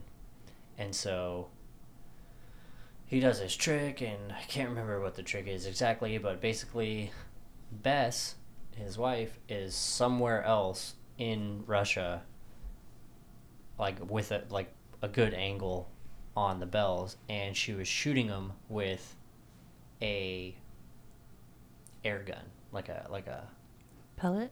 not a Airs? pellet. It was just like it would shoot air. Oh, that's weird. So um, every time he would give the signal, she would shoot the bells and they would ring. And so it was like this crazy big thing that like you know Houdini made the bells of Kremlin ring, and you know Mhm. they haven't so long and blah blah blah. And, but like that that never would have happened because he never would have gotten a show with Alexander II because he was super racist, very anti-Semitic, and so that was kind of one of the things. And like also another like thing to point out of how genius he, he was every time he would like go and do something in europe or russia or you know wherever he would write about it and send that to the papers in the us so he was like constantly making sure that he was in the media in the united states. A lot of those things also like weren't necessarily true were completely false or were just embellished or whatever you know like he wasn't always sending the truth. He was just sending stories a lot of times. Mm-hmm. Hype. Yeah, yeah, a lot of hype. Um, so now I want to get to a couple things, a couple fun parts. Okay, um, this part is called "You're a Wizard, Harry." Okay. that, was, that was good. I like that. Um, so we're, we're going to talk about some of his tricks. So metamorphosis, we've mentioned a couple times. That was one of his more famous ones. Um, basically, this one is. Do you want to explain it, or you want me to? Want me to? Okay. So this one is. Basically, Houdini will be on stage. Uh, he'll be standing in a bag, right? A giant cloth, you know, a giant bag and it'll just be kind of like at his feet. It'll show you that like he gets his hands cuffed maybe a couple times, maybe just tied with rope, depends on what they're using. Um, usually it's cuffed a couple times, and then behind his back, and then I think he gets his feet cuffed. Um, kind of you know, different places do different tricks, so it'll just kind of like you know different uh, whatever he decides to do on this on this show or that show. So. Um, he gets completely locked up. Then he gets the bag pulled up over his body and, and tied up over his head. And then they lock that. And then they, the whole time he's standing in a big trunk. So then he like goes down onto his like hands and knees, gets under the in the trunk. They shut the trunk, lock that up, and then so this is where the trick happens. So usually it's Bess. She will shut the uh, there's like so this chest right that he's inside is also in a big imagine like a bigger box but it's just like a box made of curtains if that makes sense. So they'll shut one of the curtains. Oh, all the other curtain, curtains are shut. So there's one curtain that's open and they shut it. Bess shuts it and as she shuts it she also goes inside you know behind the curtain and within two seconds three seconds Houdini steps out, opens the curtain and steps out, and they pull out the trunk, start opening it all up, and you realize Bess is the one inside the trunk. And it happens within a, it's like a blink of an eye. It's in like a couple seconds, and they do the switch. I don't want to. I'm not gonna exact like a lot of these shows. You kind of want to like hear like, oh, how did they how do they do that the was trick? my first thought. How do they do it? Mm-hmm. So I'm not going to tell you how they did these tricks. I'm going to go through one, two, three, four, at least four of his main tricks. I won't tell you how he did them, but I'll go through after that and explain some of the things that he did to get out of some of these tricks. So maybe it'll kind of make sense in a minute. So then you have the water torture, the Chinese water torture trick. Um, that one's pretty common, pretty popular. That one I think is most popular. Basically, he gets lifted up by his ankles. Uh, he has these like shackles that go on his ankles, and they lift him up, and then, you know, they dunk his him headfirst into this. Um, what is it like a case of water, like a big glass case of water. Uh, he's upside down. He's handcuffed behind his back, or maybe just in front of him. Um, kind of depends on which, you know, what he ends up doing that day. Uh, I think usually he was behind his back though. Uh, then he, basically they put a. Um, I think his his legs are connected to like his shackles are connected to the lid, so all of that goes down and and the lid goes on and his feet are the only thing that's hanging out of the water. Then a big curtain goes down and he basically tries to escape. And a lot of times he he was like a master of suspense. So a lot of times he would like have people he would tell them like hold your breath uh, for you know while I'm in there with me and see if you can hold your breath as long as I can. A lot of times, especially this um, Chinese water torture trick, so they sh- they close the curtain and he's trying to escape. A lot of the time, he gets out within like a couple you know, like pretty quickly, like a couple of minutes or a couple, I mean, a couple seconds. Mhm. But he doesn't open the curtain for like three or four minutes. Like he makes it to where nobody in the crowd can hold their breath with him. Like he really builds that suspense into where everybody in the crowd's like, "Holy shit, is this guy fucking dead?" Like yeah. He, there's no way he could have made it. And then at that very last minute, he fucking, you know, slaps that curtain open and steps out with his arms wide open and soaking wet and is like, you know, breathing heavy Ta-da. and acting like, yeah, ta-da, like I'm, you know, I'm the fucking king. So those are his like two super famous one. The other one, um, also similar to the the water torture trick. He did a lot of like milk can tricks. So that if you don't know, like back in the day, they had these big milk cans that you can pretty much fit a small human in. Like a barrel. Yeah, like a big barrel. Yeah. So these tin or metal um, milk cans, and he would like kind of do this similar thing where he would get in it, all handcuffed up and tied up, and then he would, you know, escape. And with that one, there was like he would have people come on stage and like try and open the milk can, and there was like no way that they could do it. But like with that one, the trick was there's just like this like. Uh, it's like a suction thing where like you could open it from inside Mm-hmm. really easily. Like all you have to do is push up on one spot and then it just pops open. But you, it's impossible to open it without a tool from, you know, from outside of it. So that one was just like a simple like, he was the only one who could do it, really easily. So, um, his next big big famous one was the uh, he made an elephant disappear. Basically, he had kind of the similar similar thing with the um, metamorphosis, where he has this big box that's basically just curtains, and he has an elephant go inside of it. Uh, he shuts the the curtain, and actually, so he has this big box. He opens up the front curtain, and then he opens up the back. And the elephant goes out the back. No, no. He opens up both so he, he shows the audience Oh, like I you can see. see. There's nothing back there. There's no way he can like you know get down or whatever. There's nothing there's nothing back there. So then he shuts the back curtain. The elephant comes in, then he shuts the front curtain. And you know, you wait a couple seconds and then they open the curtain and the elephant's gone.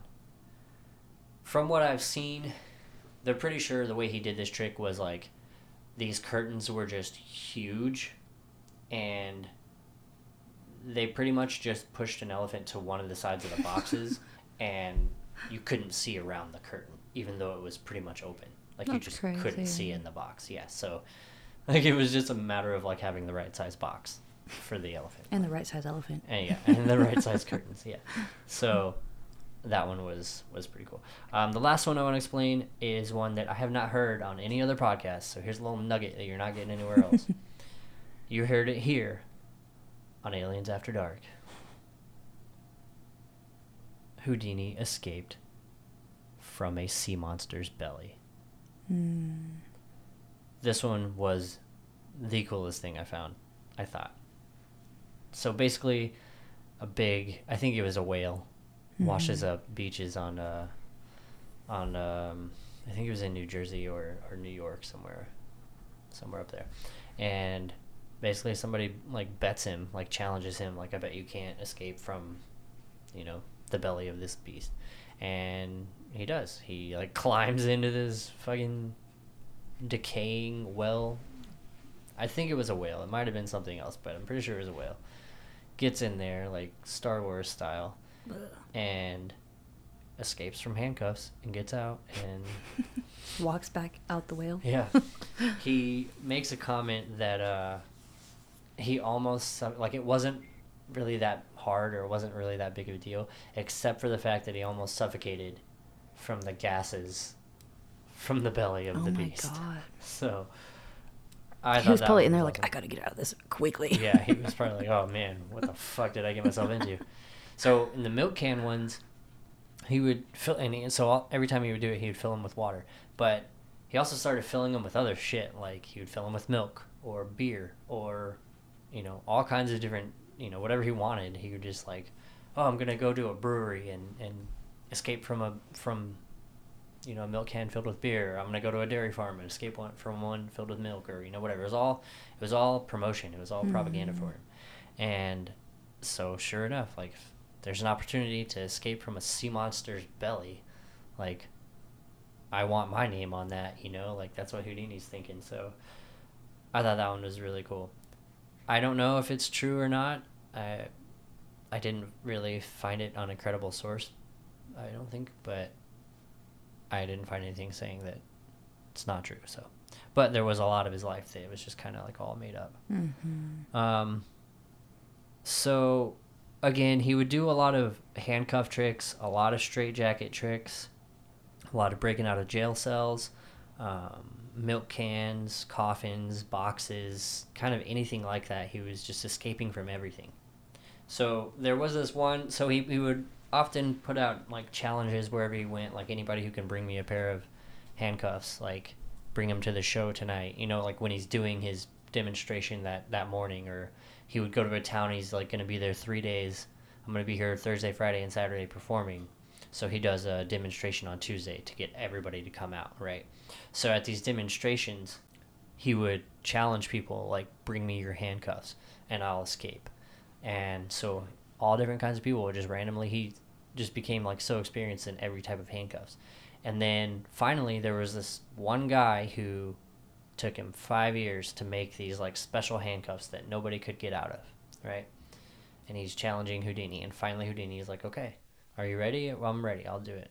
So I think it was in San Francisco. So Houdini goes into San Francisco, and he, you know, this whole big media thing and, and this whole big circus of media is going on, and they, you know, they lock up his arms, and he goes into this little box so nobody can see him and nobody can see how he's doing it right? So he comes out of the box. I'm, I'm telling this story from memory but it's a pretty popular story and a lot of other podcasts or like shows and books will explain it. So it might be a little bit different from my memory but best i can here.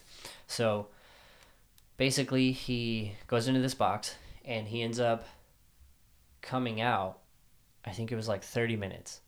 Uh, he comes out and he's like sweating profusely, like like dripping sweat. And so he's like goes to the guy and he's like, "Hey, like can you take I just need to take these off for a second so I can take my jacket off. Like I'm just sweating and we can put them right back on and I'll go right back in there." And the guy's like, "No." He's like, "I can't take them off." He's like, "If I take them off, you'll see how I take them off." And that'll be an advantage to you. So he was like, I can take him off, but you have to admit defeat. Mm-hmm. And so Houdini's like, mm nice try. So before he goes back into his box, in front of the audience and the crowd, he like finagles his arm into his pocket and grabs a, a pen knife and cuts his jacket off of himself in front of the crowd. And so now the crowd's like going crazy. Mm-hmm. Like they're like, oh, hell yeah. Like he's got this. So then he goes back in the box for like another 20 minutes. And then he comes out and like I think he just he, he comes out for like just a second. He like needs a glass of water or something. He needs something. And then he goes back in and he keeps like messing around with it and finally like he comes out and he's completely free of the these you know unbreakable unescapable handcuffs and i think it took him like an hour and 10 minutes or an hour and 20 minutes inside this box It's pretty crazy. It's a long time. The crowd's fucking going ape shit. Yeah, it's a long time, but it's also like proof. Like, I know I am good at this. Like, I am real. Mm-hmm. This is like what I do, and even though it was challenging, it was not for me. You know, I can fucking beat it. And he did what I thought was cool was he did give the guy props. Like he was like, those were the hardest I have ever had to escape from, and like just like kind of like sang his praises for a little bit in the media. Like he never wants to do that again. like those were very difficult. Now, a lot of these handcuff tricks and a lot of these escape tricks, he really just used sleight of hand.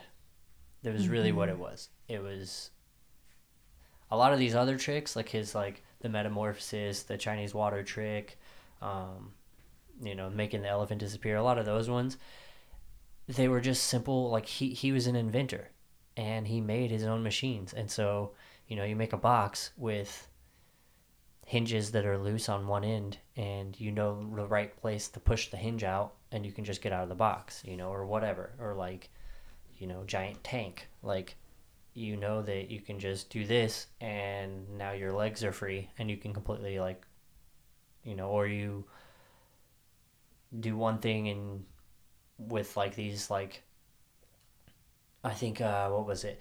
On one of his boxes he had a lock that like it looked like it locked but it never locked or something. I don't remember exactly, but so he he invented these little things. So that was how he was, you know, escaping some of these tricks. But with his handcuff stuff, like a lot of that was just sleight of hand. Like him and Bess got really good at sleight of hand. He got good at swallowing things.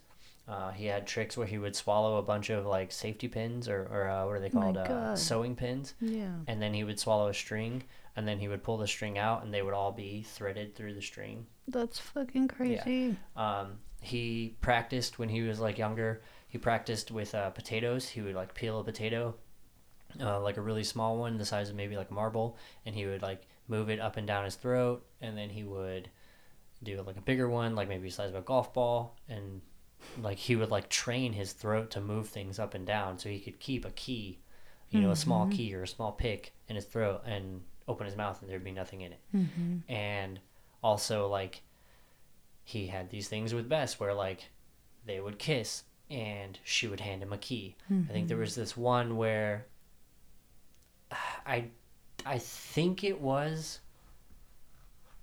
the one with the 5-year handcuffs. I think it was that challenge where like she lifted or oftentimes would do this where she would lift the key from whoever had it, right? She would take it to the back backstage and they had this huge key ring of all these different keys for all these different types of handcuffs and then she would try to match it and she would get the one that is like the closest to it and she would take that back and then she would put the real one in her mouth kiss houdini and give it to houdini. She mm-hmm. would put the fake one the one that looks like the original back to you know the guy that she you know had t- had lifted it from. Mm-hmm. And he is none the wiser.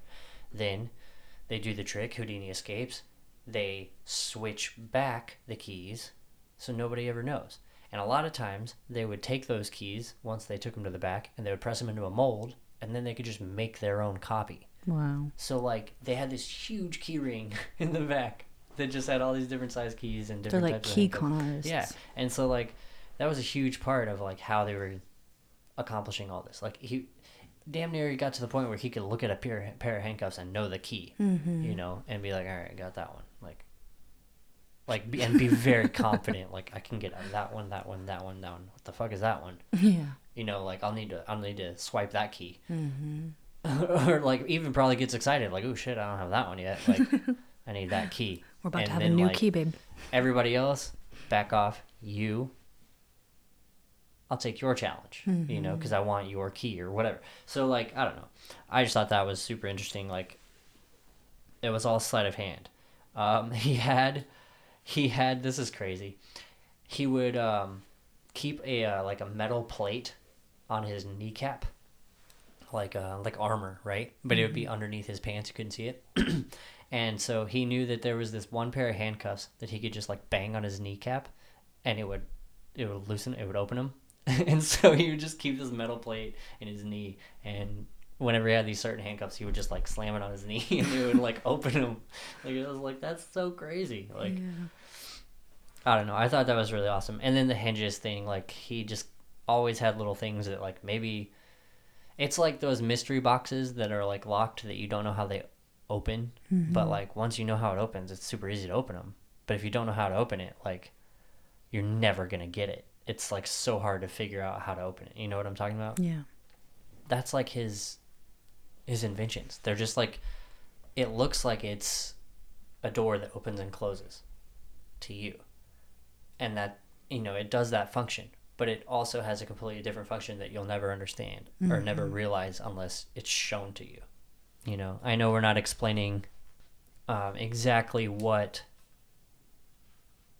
you know how he he did some of his tricks, but that's how he did a lot of his tricks. So, all right, well, let's take one last quick break, and then uh, we'll come back and, and wrap all this up in a nice straight jacket.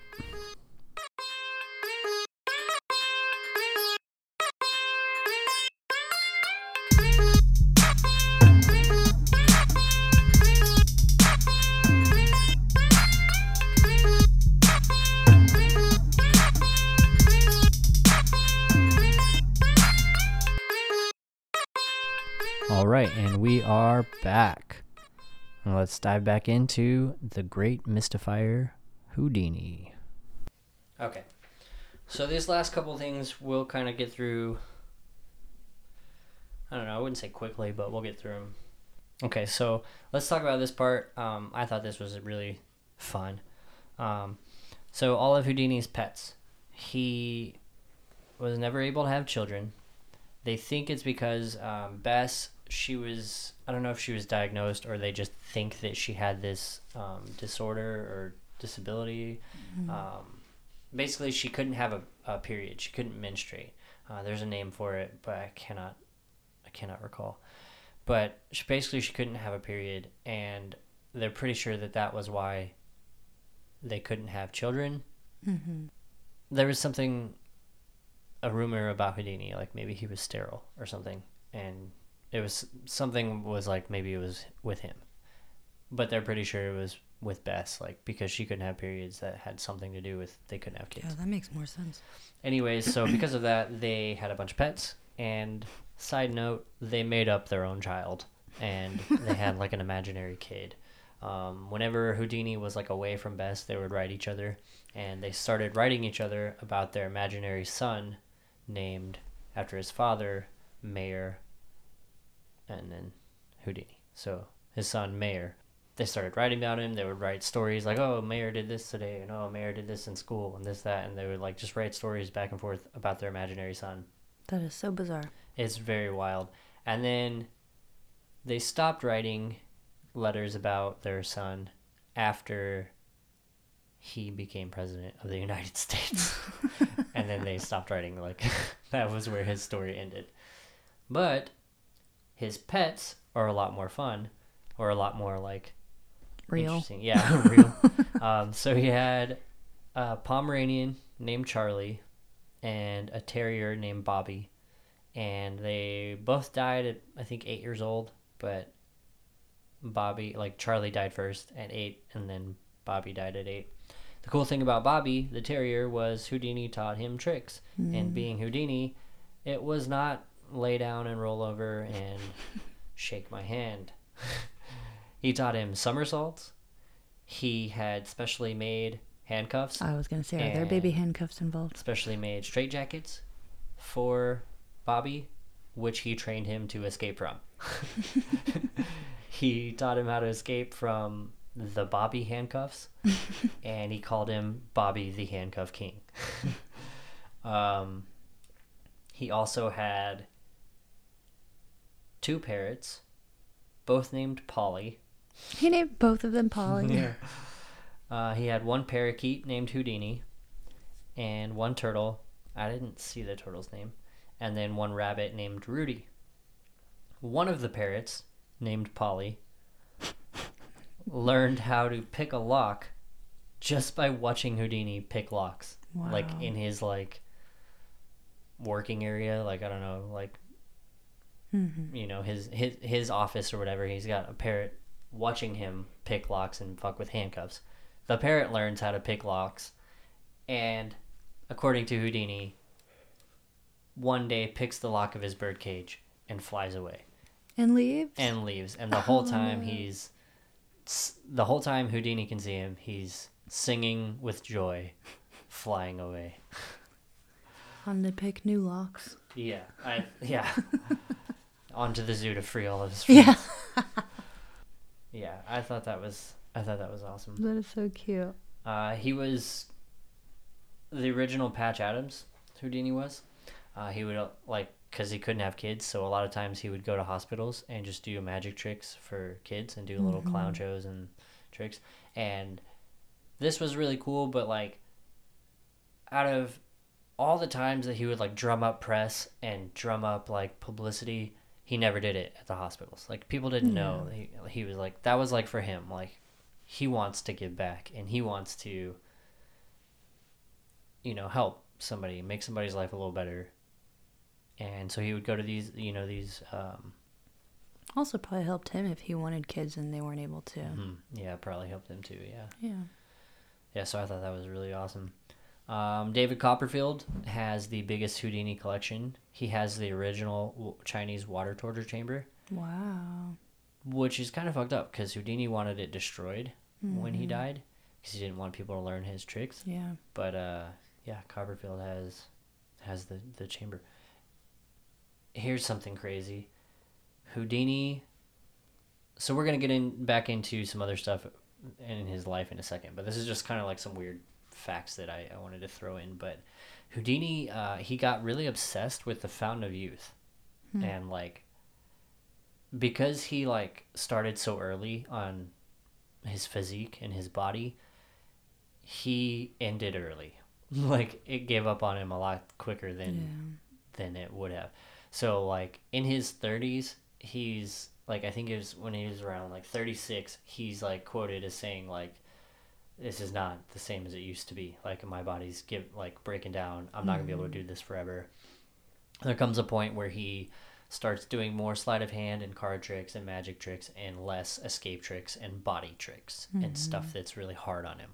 And he would like it, i mean i think it got to the point where like the only thing he would do was like one metamorphosis a show and then the rest was like something else you know like sleight of hand and you know it even got to a point where like he wasn't he was just doing a monologue of his exploits. Like he would just tell people i did this and i did that and i did this and that and that. And people started to get pissed. Like Yeah. hey we're not coming yeah to hear about what you've done. We're coming to see what you do. Mm-hmm. and he i mean he was so big at that point he didn't really give a fuck. And i mean your body's so tore up at that point like you really can't do much more so he would do like one chinese water torture chamber thing or one metamorphosis or one escape trick you know per show and instead of like the whole show was about that. So he got obsessed with this fountain of youth this trying to like be younger again and get his body back. And and so he began to basically look for a way to reverse aging. And he found out there's this experimental transplant that you can do and basically it's called it's a monkey cell transplant to stay young basically what you do and what Houdini was preparing to do what he was researching and really like thinking about doing was you basically remove a pair of monkey testicles and you graft them to your own testicles. Oh no. No no. Nope. And then that reverses the aging process and you begin to be younger and and Mm, I don't like that. I was like, dude, my, my jaw dropped. I was like, what? So he researched this for like four or five years and he really was close. I think he was like thinking about doing it. Like, so was, other like, people bad. were doing that? I'm sure they had like tested it on people to see Oh, if it worked. goodness. Like the research had been started, you know, somewhere, somehow. So People are weird, man. I just thought that was crazy. I mean, well, if it works, like, I feel like people would do it. If it meant you could be younger again, like, I feel like people would probably do it. I just think it's a weird thing to think up. Like, um, what if we take monkey testes and hook them up to our testes and see what happens? Yeah, like, how do you come up with that? Like, hey, what if we cut these balls off and graft them to these balls, and then we get younger? Yeah.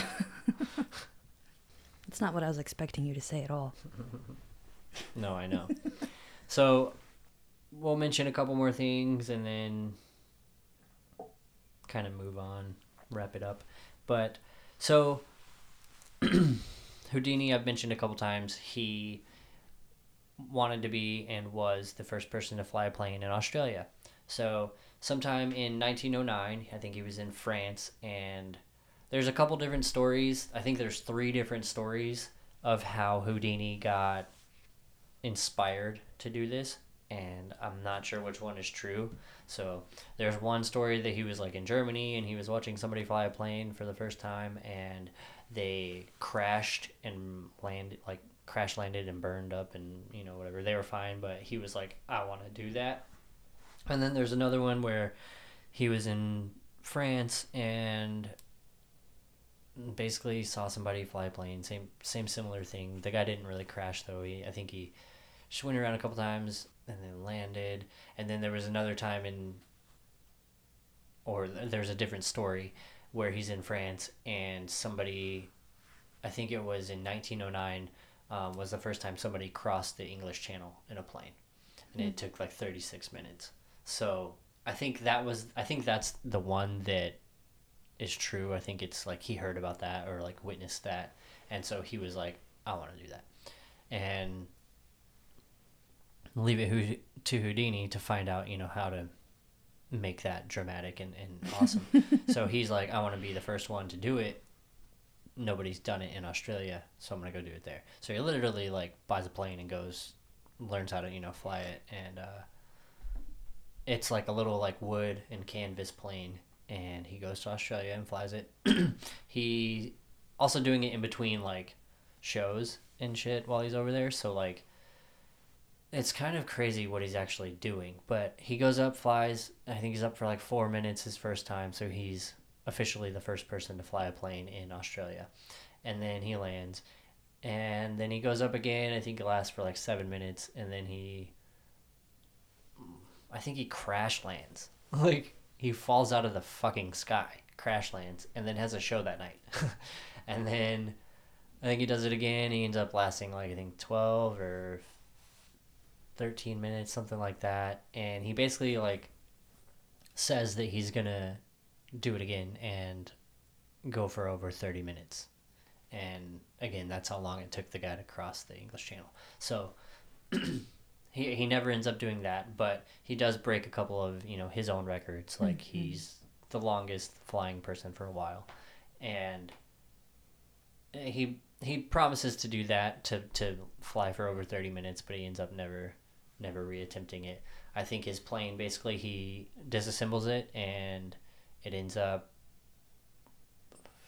I think it goes back to Europe with him, and then it goes back to New York, and he makes some comments in New York about how he's going to try and fly it and do something, you know, break a record here or there, and pretty much ends up never putting it back together. Mm-hmm. Like he kind of accomplished what he wanted to do, and you know, so I thought that was really interesting.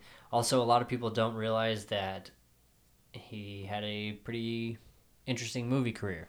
Um, 19 early 1900s movies are first starting to come out and he's pretty wealthy and pretty famous so it makes sense to have him in a movie he becomes the very first action hero he does movies i think he does like a western he does like a spy thriller he does like you know all these different types of like actiony type movies like mm-hmm. i think there's mm-hmm. one with like a mad scientist and and they kind of all end up shit though like Did they're you all watch any of it uh, I saw clips of one. It's really hard to like hear what he's doing, and it's uh, I think it's just like a scene where they're in a plane, and so it's just like really hard to see what's going on and tell what's going on. But mm. other than that, I couldn't find a whole lot. I'm sure they're out there though. Yeah. I mean, like I'm sure they're not hard to find. I didn't look very hard, but from what I've read, they're kind of shit. like they're they didn't bomb, you know, to say because like it was it was also new. It was so new, so everybody was going to see any of it. Like mm-hmm. it was all mm-hmm. so good, but like with the lens of today, like they were they were garbage. Yeah. they weren't very well written. They weren't very well produced or acted. He was he was a producer, so he like made his own you know production company, and uh, it just wasn't very well made. Uh, the movies, at least. Um, I mean, like they were like high high uh, production quality, right? Like he put money into it, but just like the story wasn't very well written. He wasn't a very good actor, so that's kind of where it That's really just shocking because he, he spent like so much time on stage. Yeah, yeah. Well, like he was good, like showman. Yeah, performing. Performing, but not so good acting. like they they.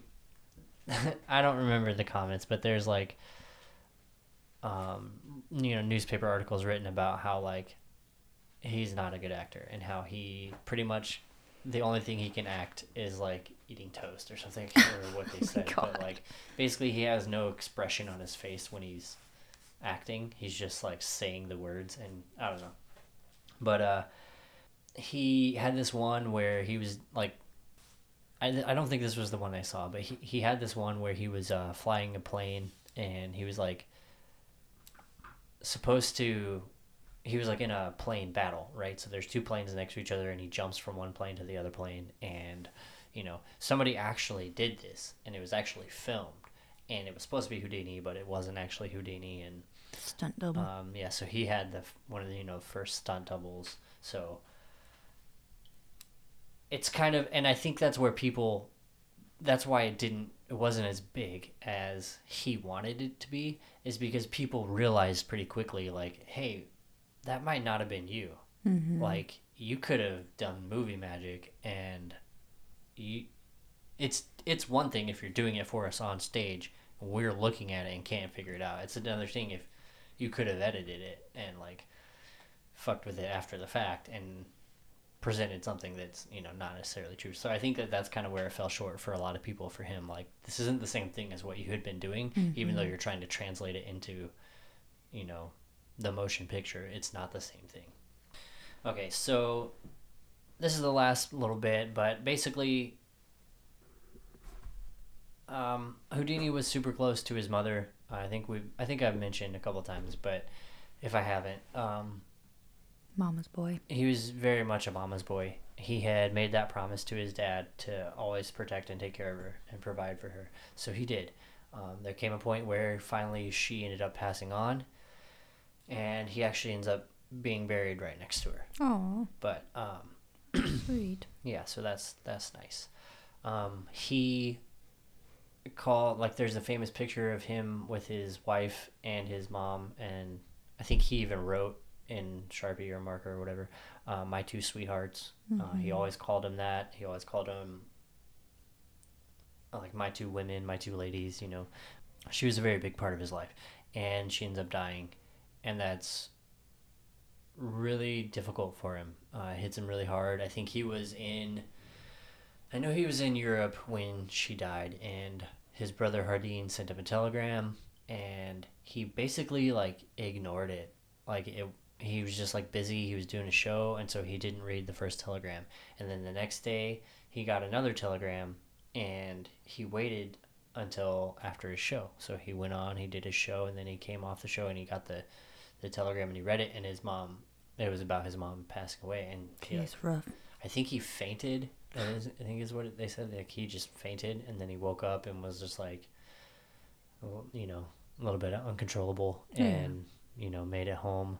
He, I mean, he cared for his mom a lot. He had, I, I mentioned that he had bought her that uh, dress from the Queen. Mm-hmm. Um, they told him that the only way you could wear it is if you never, is the only way we'll sell it to you is if she never wears it in England, and so he bought her the dress, um, took her and you know all of his family and stuff, took everybody back to Hungary, back to Budapest to see all the people that they had known, you know, from mm-hmm. the from living there.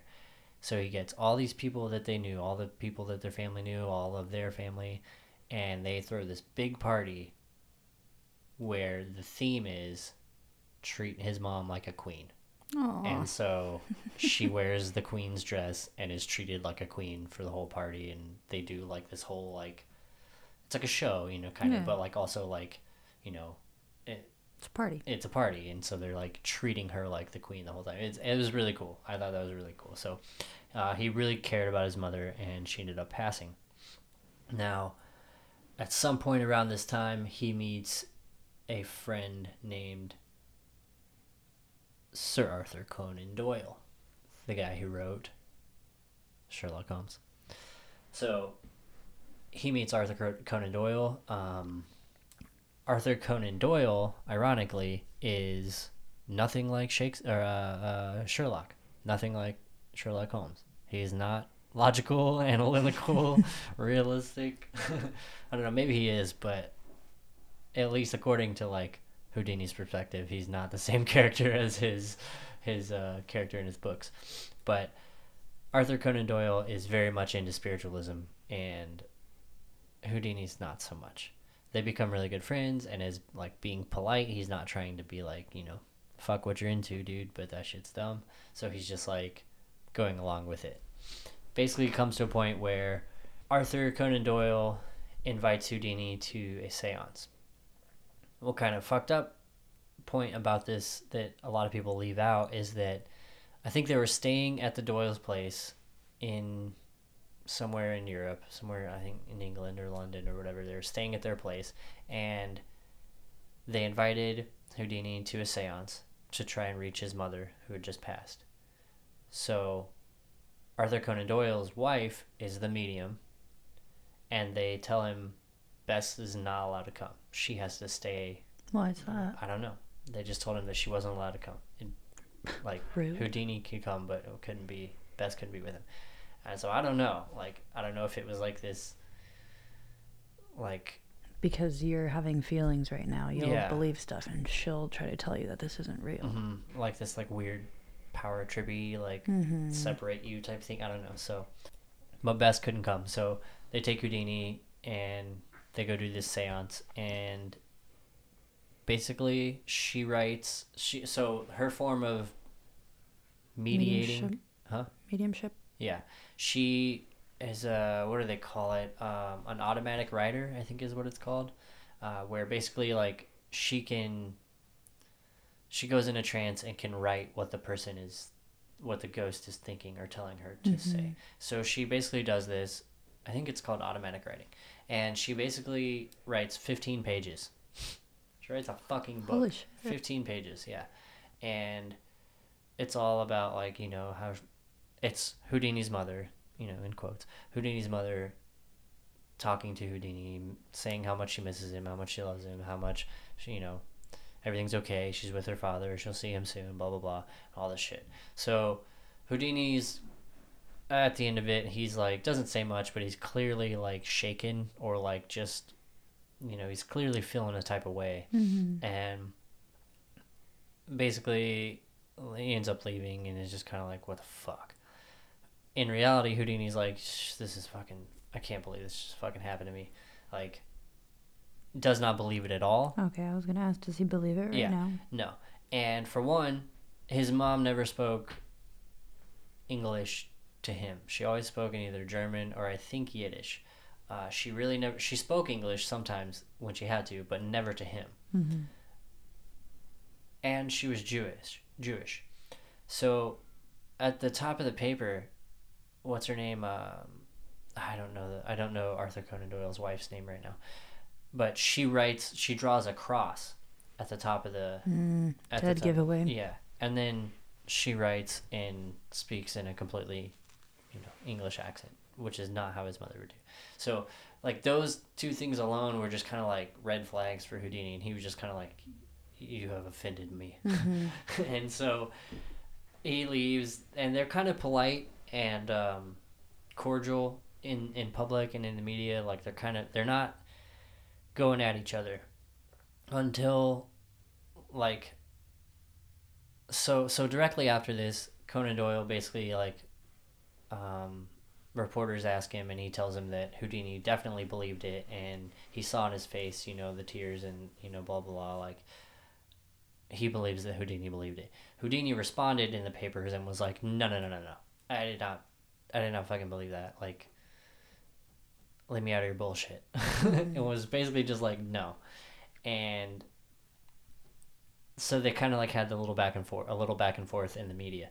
It came to like i think at one point they ended up having having another dinner together um, all four of them bess and houdini and arthur conan doyle and his wife. And they had a sit down they had a dinner and they were polite you know i think it was in las vegas too or like it was somewhere in the the somewhere in the west. Anyways so they had this like dinner or lunch or whatever and then everything seemed fine. They went their separate ways and the next day or couple days houdini sent in some stuff to the papers and was basically like doyle's fucking crazy. Spiritualism is bullshit and I'm to do everything in my power to fucking prove it. So for the next, you know, couple years of his life, he kind of goes on this like crusade of like exposing spiritualism and spiritualists. And so he like will get these famous ones. He'll like dress up in a disguise, put on a beard and a mustache and a, you know, look old or look young. Yeah, he'll literally go undercover to these spiritualists, sit through the whole thing, and then completely expose everything. Like there was this one where this guy would like uh, something to do with like a he would have a trumpet fly over the top of his head, but like uh, he did it a certain way, and basically Houdini went in and and saw what was going on, and then he put a uh, black ring of like soot or mud around the uh, a certain point on the trumpet or the tuba, mm-hmm. and basically he exposed the guy because when they turned the lights on, there's this big ring of black soot on the guy's face or like wherever he had used to grab the the tuba or the trumpet. It was like on his face, and so like it was like right there, like he just boom exposed, like boom roasted, and he would just go in and expose these people like you cannot you cannot go out and deceive people openly about their loved ones. You know, I think mm-hmm. that's what offended him so much is that he, he, you're trying to tell people that your loved ones are speaking to you. You're giving them some false hope that I don't know. He just did not approve of. So a lot of podcasts and a lot of like books and shows really go into the spiritualism part because that was like the later half of his life and really kind of what he started to focus on. Now he traveled and did shows and toured all the way up until the end, literally until the end. But he did pretty heavily heavily focus on you know exposing these spiritualists and you know I think it even became like a proponent like he he began began uh, lobbying for like certain laws on spiritualism like being outlawed wow. and stuff. Like he was like si- very serious about about you know getting this shit fucked. Um okay. So the very last part is Houdini's death. There's a couple myths about how he died. For some reason there's a myth that got propagated or like just spread around that it's kind of like the Mandela effect thing I think a little bit. But like a lot of people think he died. Do you know how he died or do you Well, yeah, but just because we've done the yeah, I thought he died with because of a trick. yeah Like I grew up thinking that yeah a lot of people something thought about water, Mhm. locked in a chest in water. yeah a lot of people think that he died in the water water torture chamber the chinese water torture chamber so that's like a really popular myth that a lot of people think like oh he just something happened and he didn't come up or he died but uh, that's actually not true he actually died in a very stupid way so i think it was in toronto and he was doing a show there was oh god so I the book that I read really went in depth into this story. And let me pull that book up real quick because I have it right here. Okay, so there's a book called um, Houdini by uh, Adam Begley. That's a really really awesome book. I would recommend reading. And then there's another book called The Life and Afterlife of Houdini by Joe Posnanski. That one's really good as well, and that one goes a little bit more in depth, I think, into the spiritualism uh, stuff. But the other one, um, Houdini by Adam Begley, that one's really really awesome. Goes into a lot of a lot of in depth stuff about his earlier life and a lot of good stuff. Really, just a lot of like good nuggets that I I hadn't heard of about Houdini and was really really fascinating. So I'd recommend those two books for sure. And the book by Adam Begley, he explains kind of what was going on and there was this college kid who basically had went to I think they were in Toronto and he had he was going to one of the colleges there and he went to see Houdini and he was sketching him for like their newspaper or something. Mm-hmm. And so he was going backstage to talk to Houdini and oh man, I'm trying to remember what exactly had happened. I think Houdini had lent him a book, and so he was going backstage to return the book, and so he was talking with Houdini, and they were just kind of you know, um, small talk, right? They're just talking, chatting, and then these other two college kids come in, and I do not know if maybe they were the ones who were returning the book, or if they were just there as fans to kind of you know, fanboy out and just get his autograph or talk to him, you know, question him, whatever. So they're back there as well. And they're asking him about how, you know, hey, we heard that you can take a punch from any man and, and that you've challenged, you know, any man can punch you and you'll you'll take the punch. And so he's like kind of just talking with him and he's like, Yeah, you know, blah blah blah and Houdini goes over and he lays down on his couch and he's just kind of chatting with him, you know and so the guy's like, okay, well, can I, can I try? Can I punch you? No. And Houdini's like, yeah, okay, you know. And he's like, I imagine it as like he's kind of like getting up, like maybe like he's laying out on this couch, and he's like, okay, yeah, let me get. He's about to start getting up and get ready, and this kid just lays into him like three or four times, just a couple of like huge, like just strong punches as hard as he can, right into Houdini's abdomen, and Houdini wasn't prepared for it. He wasn't flexing. He wasn't like bracing himself and his mm-hmm. you know his abs, and he wasn't ready for it. So, it fucked him up. So the story goes, he basically goes on, does the next show uh, the next day. You know his stomach's hurting or whatever, and he just kind of ignores it and goes on and does another show and they pretty much think that like Okay, so his appendix burst, right? Um, so by the time they get to the hospital, he it's too far gone, and he he's not gonna make it. He ends up living a couple more days, and then he ends up passing on.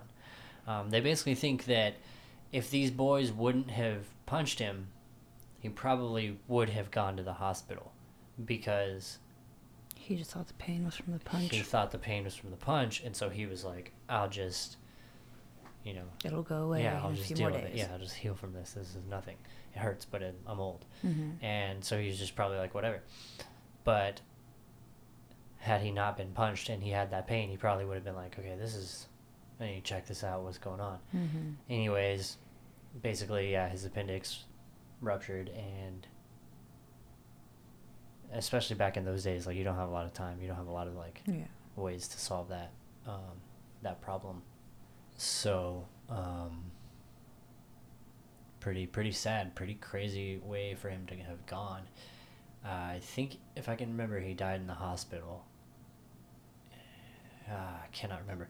Anyways, um, so he passes on. He tells Bess she is going to have a seance every year on the day that he died, which was October 31st, 1926. The best day to have a seance. The best day to have a magician be remembered. Okay. you thought I was going to say die. no, I wasn't sure what you were um, yeah, so he died on Halloween 1926 at 52 years old. And he told Bess, hey, just to prove that this seance shit is bullshit, every year. From the dead, I'm gonna yeah, prove. every year, have a seance on Halloween for me. And if it's real, if I can reach you, I will. And you'll know it. Because I will give you the secret code word. This is from memory, so it might be a different word, but I'm pretty sure the secret code word is Rosabelle. And if she hears that at the seance, she'll know that it's real and that he they were wrong. You know, they've proved so one way or the other in his death, he's going to prove mm-hmm. either spiritualism is real or it's fucking not.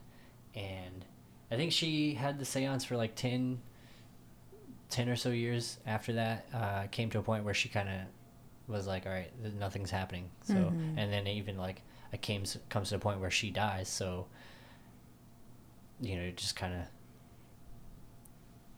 that secret word or whatever was exposed and now it's not really a secret anymore so whatever but they still hold the seance every halloween and you can i think you have to be invited but uh if you get invited you can go to his seance and you know Hmm. possibly be one of the people to speak with him. I thought that was cool. So if anybody's listening who has invites and is in charge of sending out invites contact us at aliens after dark the number nine at gmail.com and we will tell you where to send those invites my mailbox because i would go would you go Yeah, I'm all about a good seance. i'm all about a good houdini oh man that would be cool Yeah, That would be sure. That'd fucking badass. cool. So yeah, that's that's pretty much it. That's that's a lot of his life. We've gone about three hours now, Mm-hmm. and uh, he's fascinating, man. Like, so, what did you find most interesting about his life? Mm, maybe the the pets. I think that was pretty interesting. Yeah, he trained some of his pets to like pick locks and get handcuffs off. That's fucking crazy to me. Like I guess the parrot taught itself, but still, the dog. yeah, teaching a dog how to get out of a straitjacket. Yeah. like this is next level. like, I mean, even like all Cesar Millan's dogs can do is fucking listen to him. Like Yeah. they can't get out of straitjackets, and he's the dog whisperer. Maybe that's what Houdini might have been, like the dog whisperer or animal whisperer. I also think it was pretty interesting the way that he went out. It's like yeah, so so like unexpected. yeah. Like you never would have thought like he just goes out at 52. He wasn't even old. Yeah. 52 years old. Like What do you think? Well, shit, dude. Every fucking bit of it. I loved it. Mhm. I loved this this episode. Like this was so much fun researching, so much fun like fi- like finding out all this crazy shit that like I I've always been a big fan of Houdini and kind of like always been interested and fascinated with his stuff. One of my first paintings that I ever did was an image of I think it's like the size of like like basically like your top refrigerator door. Like it's this huge painting, right? The size of like a refrigerator door of Houdini standing in like kind of bent over in shackles, Mhm. um, like one of his old old posters. Yeah. But so I've been super fascinated with Houdini like my entire life. I did not know this stuff about his pets. I didn't know. I didn't know so much of this, man. This was such a good one because, like, I didn't know the stuff about his fake son. Yeah. I didn't know he was the first person to fly a plane in Australia. He was a movie star. Like, I had known a lot of like his other stuff, his magic stuff. Yeah. I knew the spiritualism stuff gets like kind of overplayed. The stuff about his death, like I kind of knew all of that, but just the extra stuff and the extra part of his life, like I, there's a lot of it like I really didn't know. Oh, one part that I didn't mention is how fucking genius he was in. So he he really didn't like it when people stole his tricks, right? But the only way he could legally stop somebody from stealing his tricks was to patent them. And if you're going to patent your tricks, you have to explain how they work and explain the secrets. And he was not about doing that. So he found a fucking loophole and he started copywriting his tricks as if they were a play. And then you couldn't you couldn't reuse them. You couldn't do them if you weren't him. So he would have one person watch his entire show and then he would copyright that as a play, as a one man show, and nobody else could then do those tricks. And so that was like his way of like legally you know, cutting everybody off from his secrets and his his stealing his ideas. And I thought that was fucking brilliant.